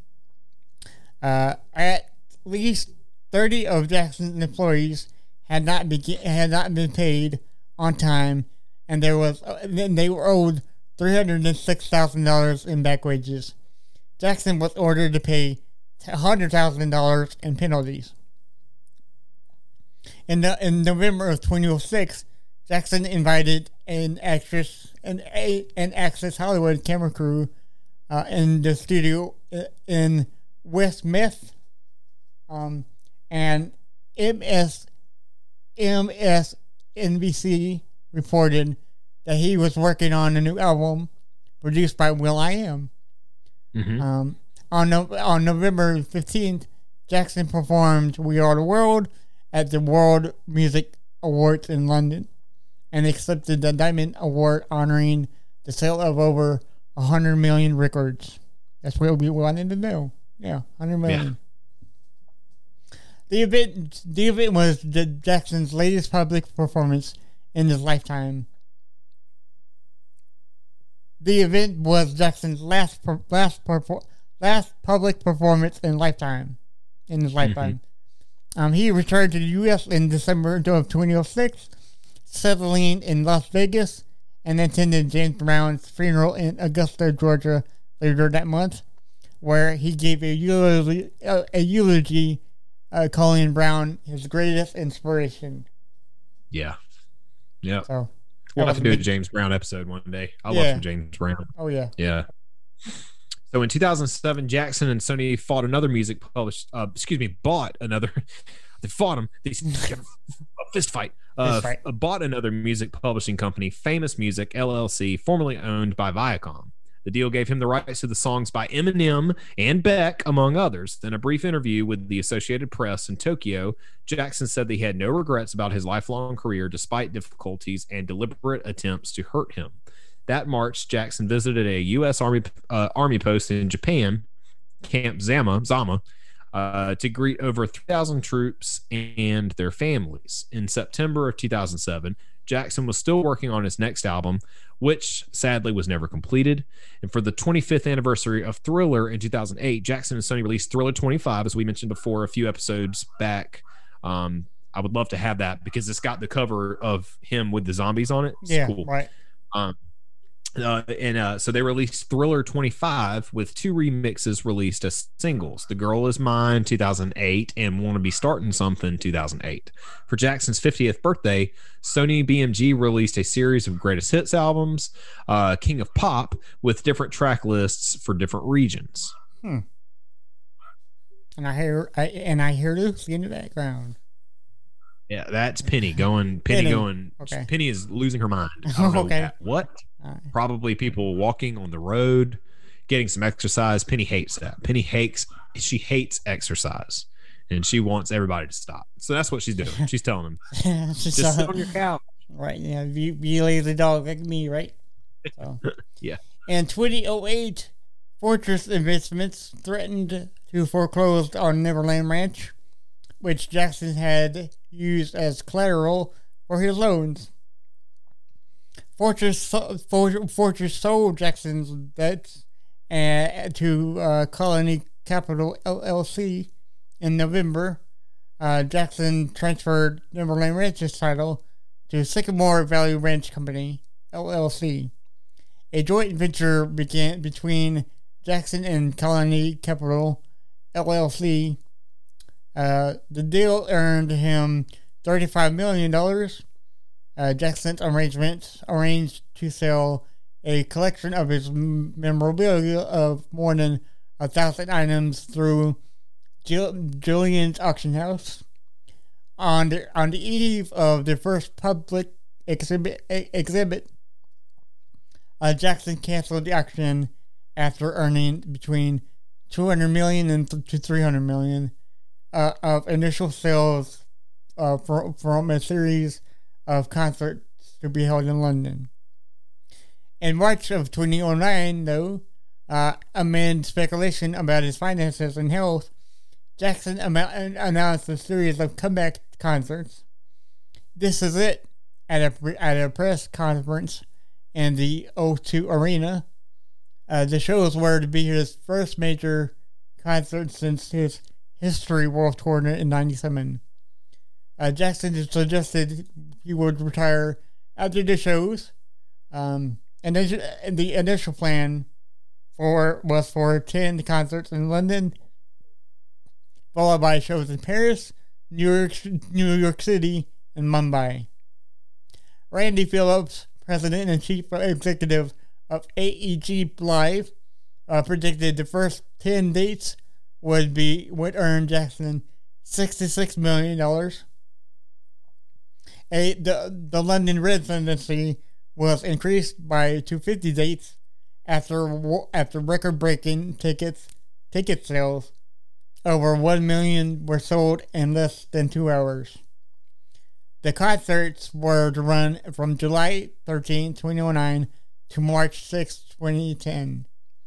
Jackson moved to Los Angeles where he rehearsed in the weeks leading up to the tour under the direction of choreographer Kenny Ortega.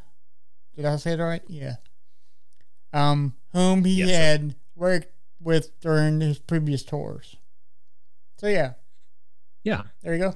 Trying to make a comeback. Right. Um, unfortunately, on June 25th of 2009, less than three weeks before the first This Is It show uh, was due to begin in London, with all concerts sold out, Jackson died suddenly uh, from cardiac arrest.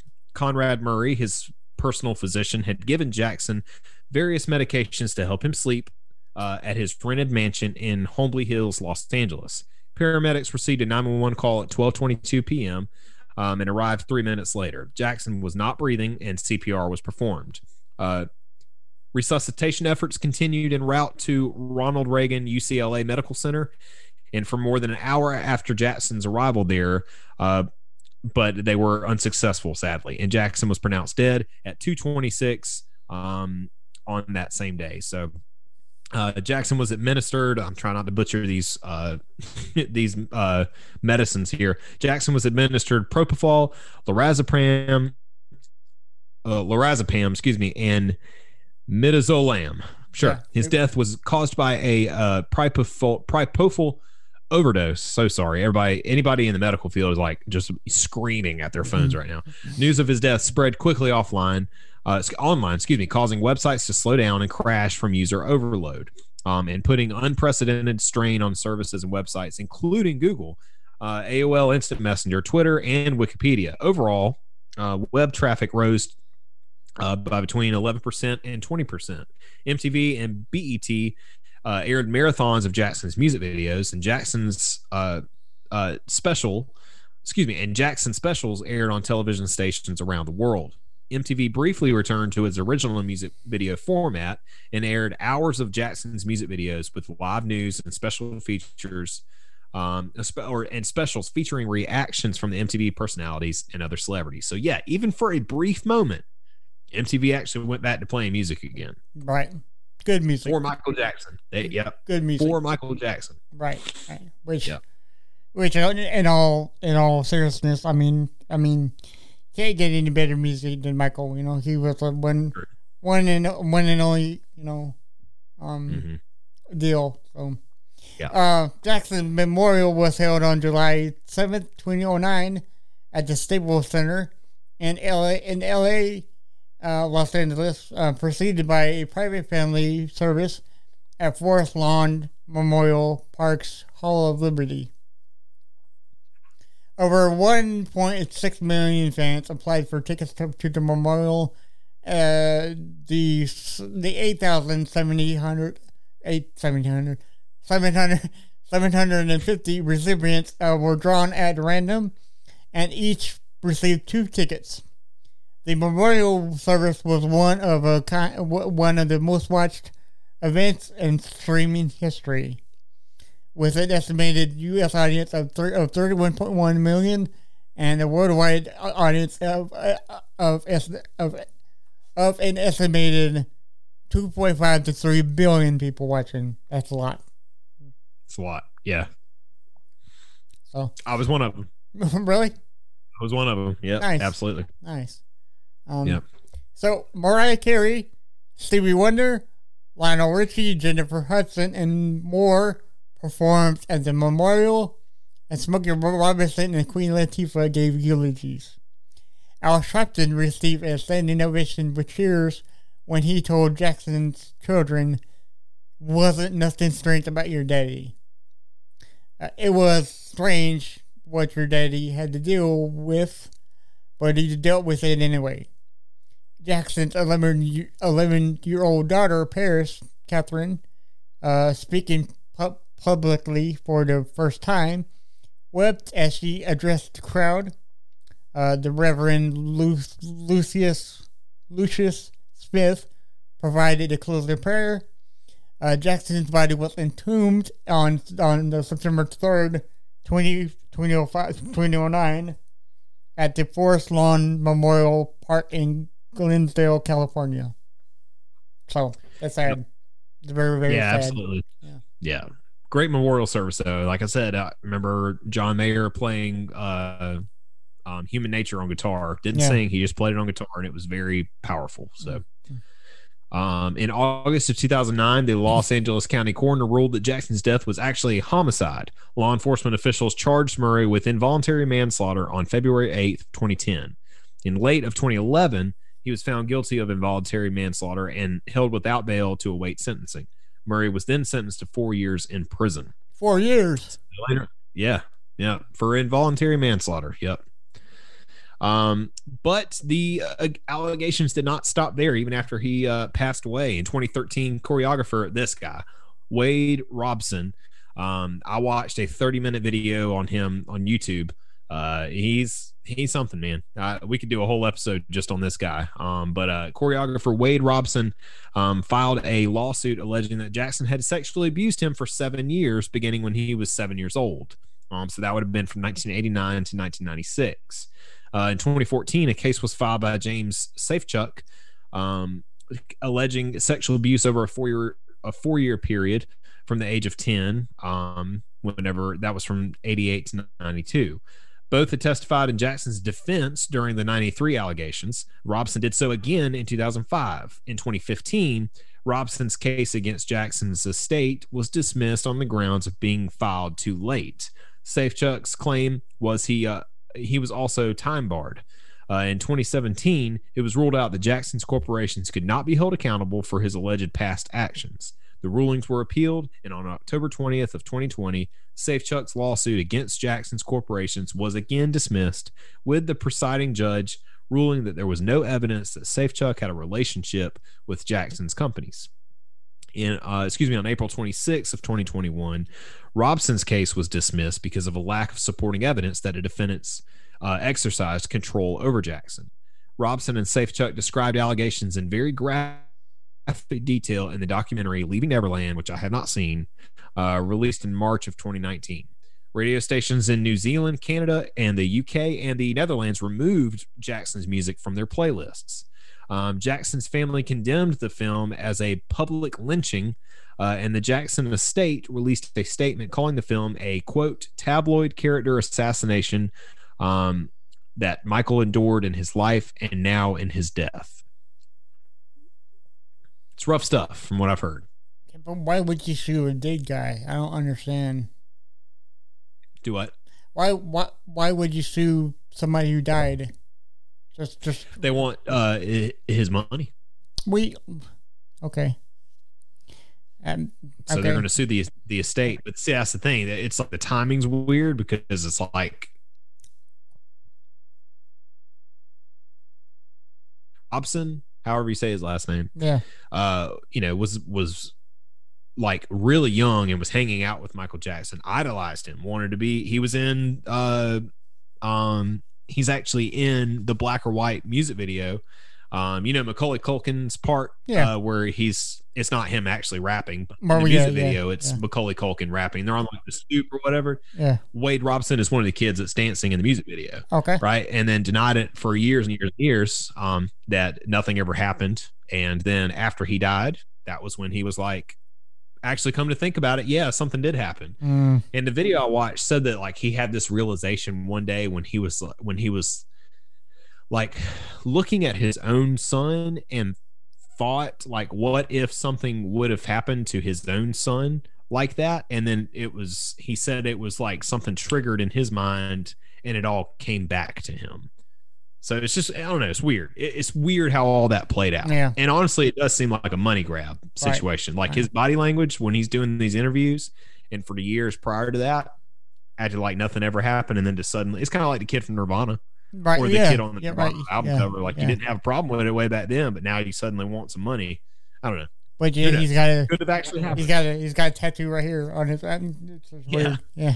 but it's- and it was dismissed all those years and it's been dismissed again so Okay. who knows there's no supporting evidence Right. Right. so Uh, close associates of Jackson, uh, such as Corey Feldman, Aaron Carter, Brett Barnes, and Macaulay Culkin, said that Jackson had not molested them. Uh, re- rebuttal documentaries, uh, such as Square One, Michael Jackson, Neverland Firsthand, investigating the Michael Jackson documentary, and Michael Jackson Chase the Truth presented information countering claims. Jackson's album sales increased by following the documentary. Uh, Billboard senior editor Gail, Gail Mitchell said that she had a colleague interviewed about 30 music executives who believed Jackson's legacy could withstand the controversy. In the late 2019, uh, some New Zealand and, and Canadian Canadian uh, ra- ra- radio stations re-added Jackson's music back to their playlist, citing positive linear survey results. Okay. Um, Yeah. On February, took surveys was like, "Hey, are y'all okay with us playing Michael Jackson's music?" And the overwhelming response was, yes, "Yeah, right. like it, Yeah. of course." Play it. You know, Yeah. Um, on on February twenty first, twenty nineteen, the Jackson Estate sued HBO for breaching a non disparagement clause from a ninety two contract. The suit sought to compel HBO to participate in a non confidential arbitration uh, that could result in 100 million or more in damages rewarded to the estate. HBO said they did they did not breach a contract and filed an anti SLAPP uh, motivation against the estate.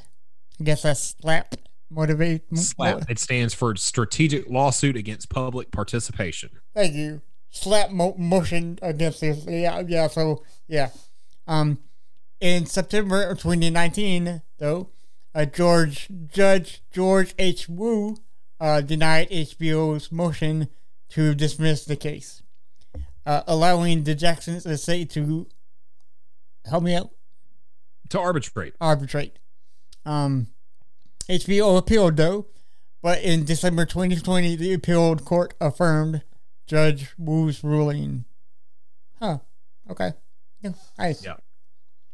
So, all this to say, we got to talk about the legacy of him, right? Right. Um, and how can you? You can't really put it into words because it's just kind of like we mentioned before. He's uh, especially in our lives, He's he's, just always kind, kind of in there. Yeah, like so. Um, in 2014, Jackson became the first artist to have a top 10 single um in the billboard hot 100 in five different decades that was what i was i thought i remembered reading that somewhere five different decades Mm, yeah. um the following year thriller became the first album to be certified for 30 million shipments by the riaa a year later it was certified 33 times platinum after soundscan added streams and audio downloads to album certifications now we're in the new day and age of downloading and streaming and stuff um, 33 times platinum is crazy. Uh, Jackson has been referred to as the king of pop uh, for having transformed the art of music videos and paving the way for modern pop music. For much of Jackson's career, he had an unparalleled worldwide influence over the younger generation. His influence extended uh, beyond the music industry. He impacted dance, led fashion trends, and raised awareness for global affairs. Jackson's music and, and videos fostered racial diversity in MTV's roster and steered its focus from rock to pop music and R&B, shaping the channel into a form that proved enduring. In songs such as Man in the Mirror, Black or White, Heal the World, Earth Song, and They Don't Care About Us, Jackson's uh, Jackson's music emphasized racial integration um, and environmentalism and protested injustice. It, uh, he is recognized as the most successful entertainer entertainer of all time by the Guinness World of Records. And I think he is. You know, I mean, there's there's no yeah. one like Jackson before, not after. You know, so it's going to be hard for anybody to top that. Yeah. Yes, yes, no doubt. Right. Uh, he is considered one of the most significant cultural icons of the 20th century, and he is contributions to music, dance, and fashion, along with his publicized personal life, made him a global figure in popular culture for over four decades long. So J. Edward Keyes of, of Rolling Stone magazine, not the band, uh, said trying to trace Michael Jackson's influence on the on the pop stars that followed him is like trying to trace the influence of oxygen and gravity. So vast, far-reaching, and was his impact, particularly in the wake of Thriller's colossal and unmatched commercial success, that there weren't a whole lot of artists who were trying who weren't trying to mimic some of the Jackson formula. Nice. And he's absolutely right. Yeah. It's very hard to to see anybody that can that is going to be able to compare to that. It five is. decades of number one hits. It's unreal.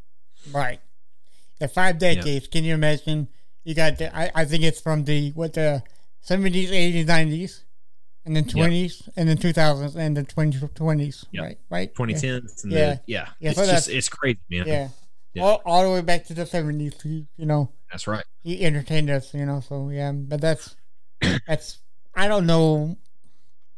Oh, did they say why he got he he was he was murdered by uh by Conrad or like is that still Accidentally. out? Yes, so the yeah, involuntary but, manslaughter. He just was he was uh, given medicine to help him sleep, and it was just a deadly concoction um, that was given to him, and it was just uh, poor planning on the uh, the doctor's part, you know? Yeah.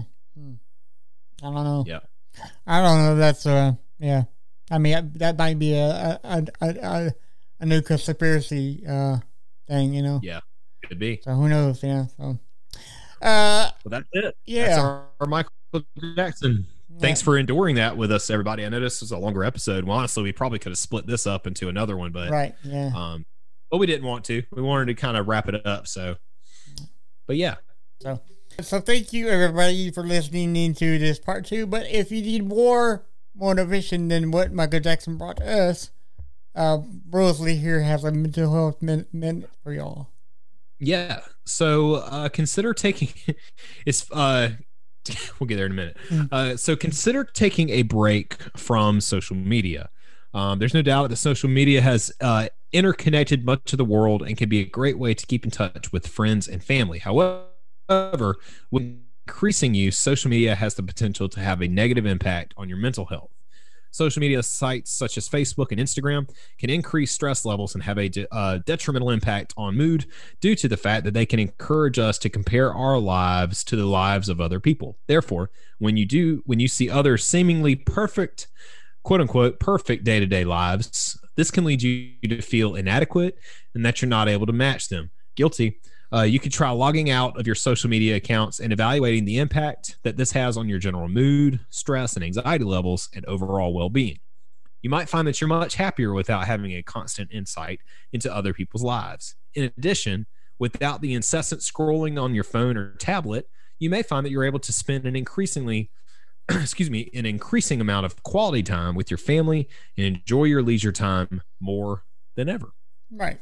So there you go as we transition into telling you about all of our social media, mm-hmm. uh, well, maybe it, maybe it is important to take a little break every now and then, and just kind of right. cut the world off for a little yeah. bit and enjoy enjoy some uh, either alone time or alone time with your family.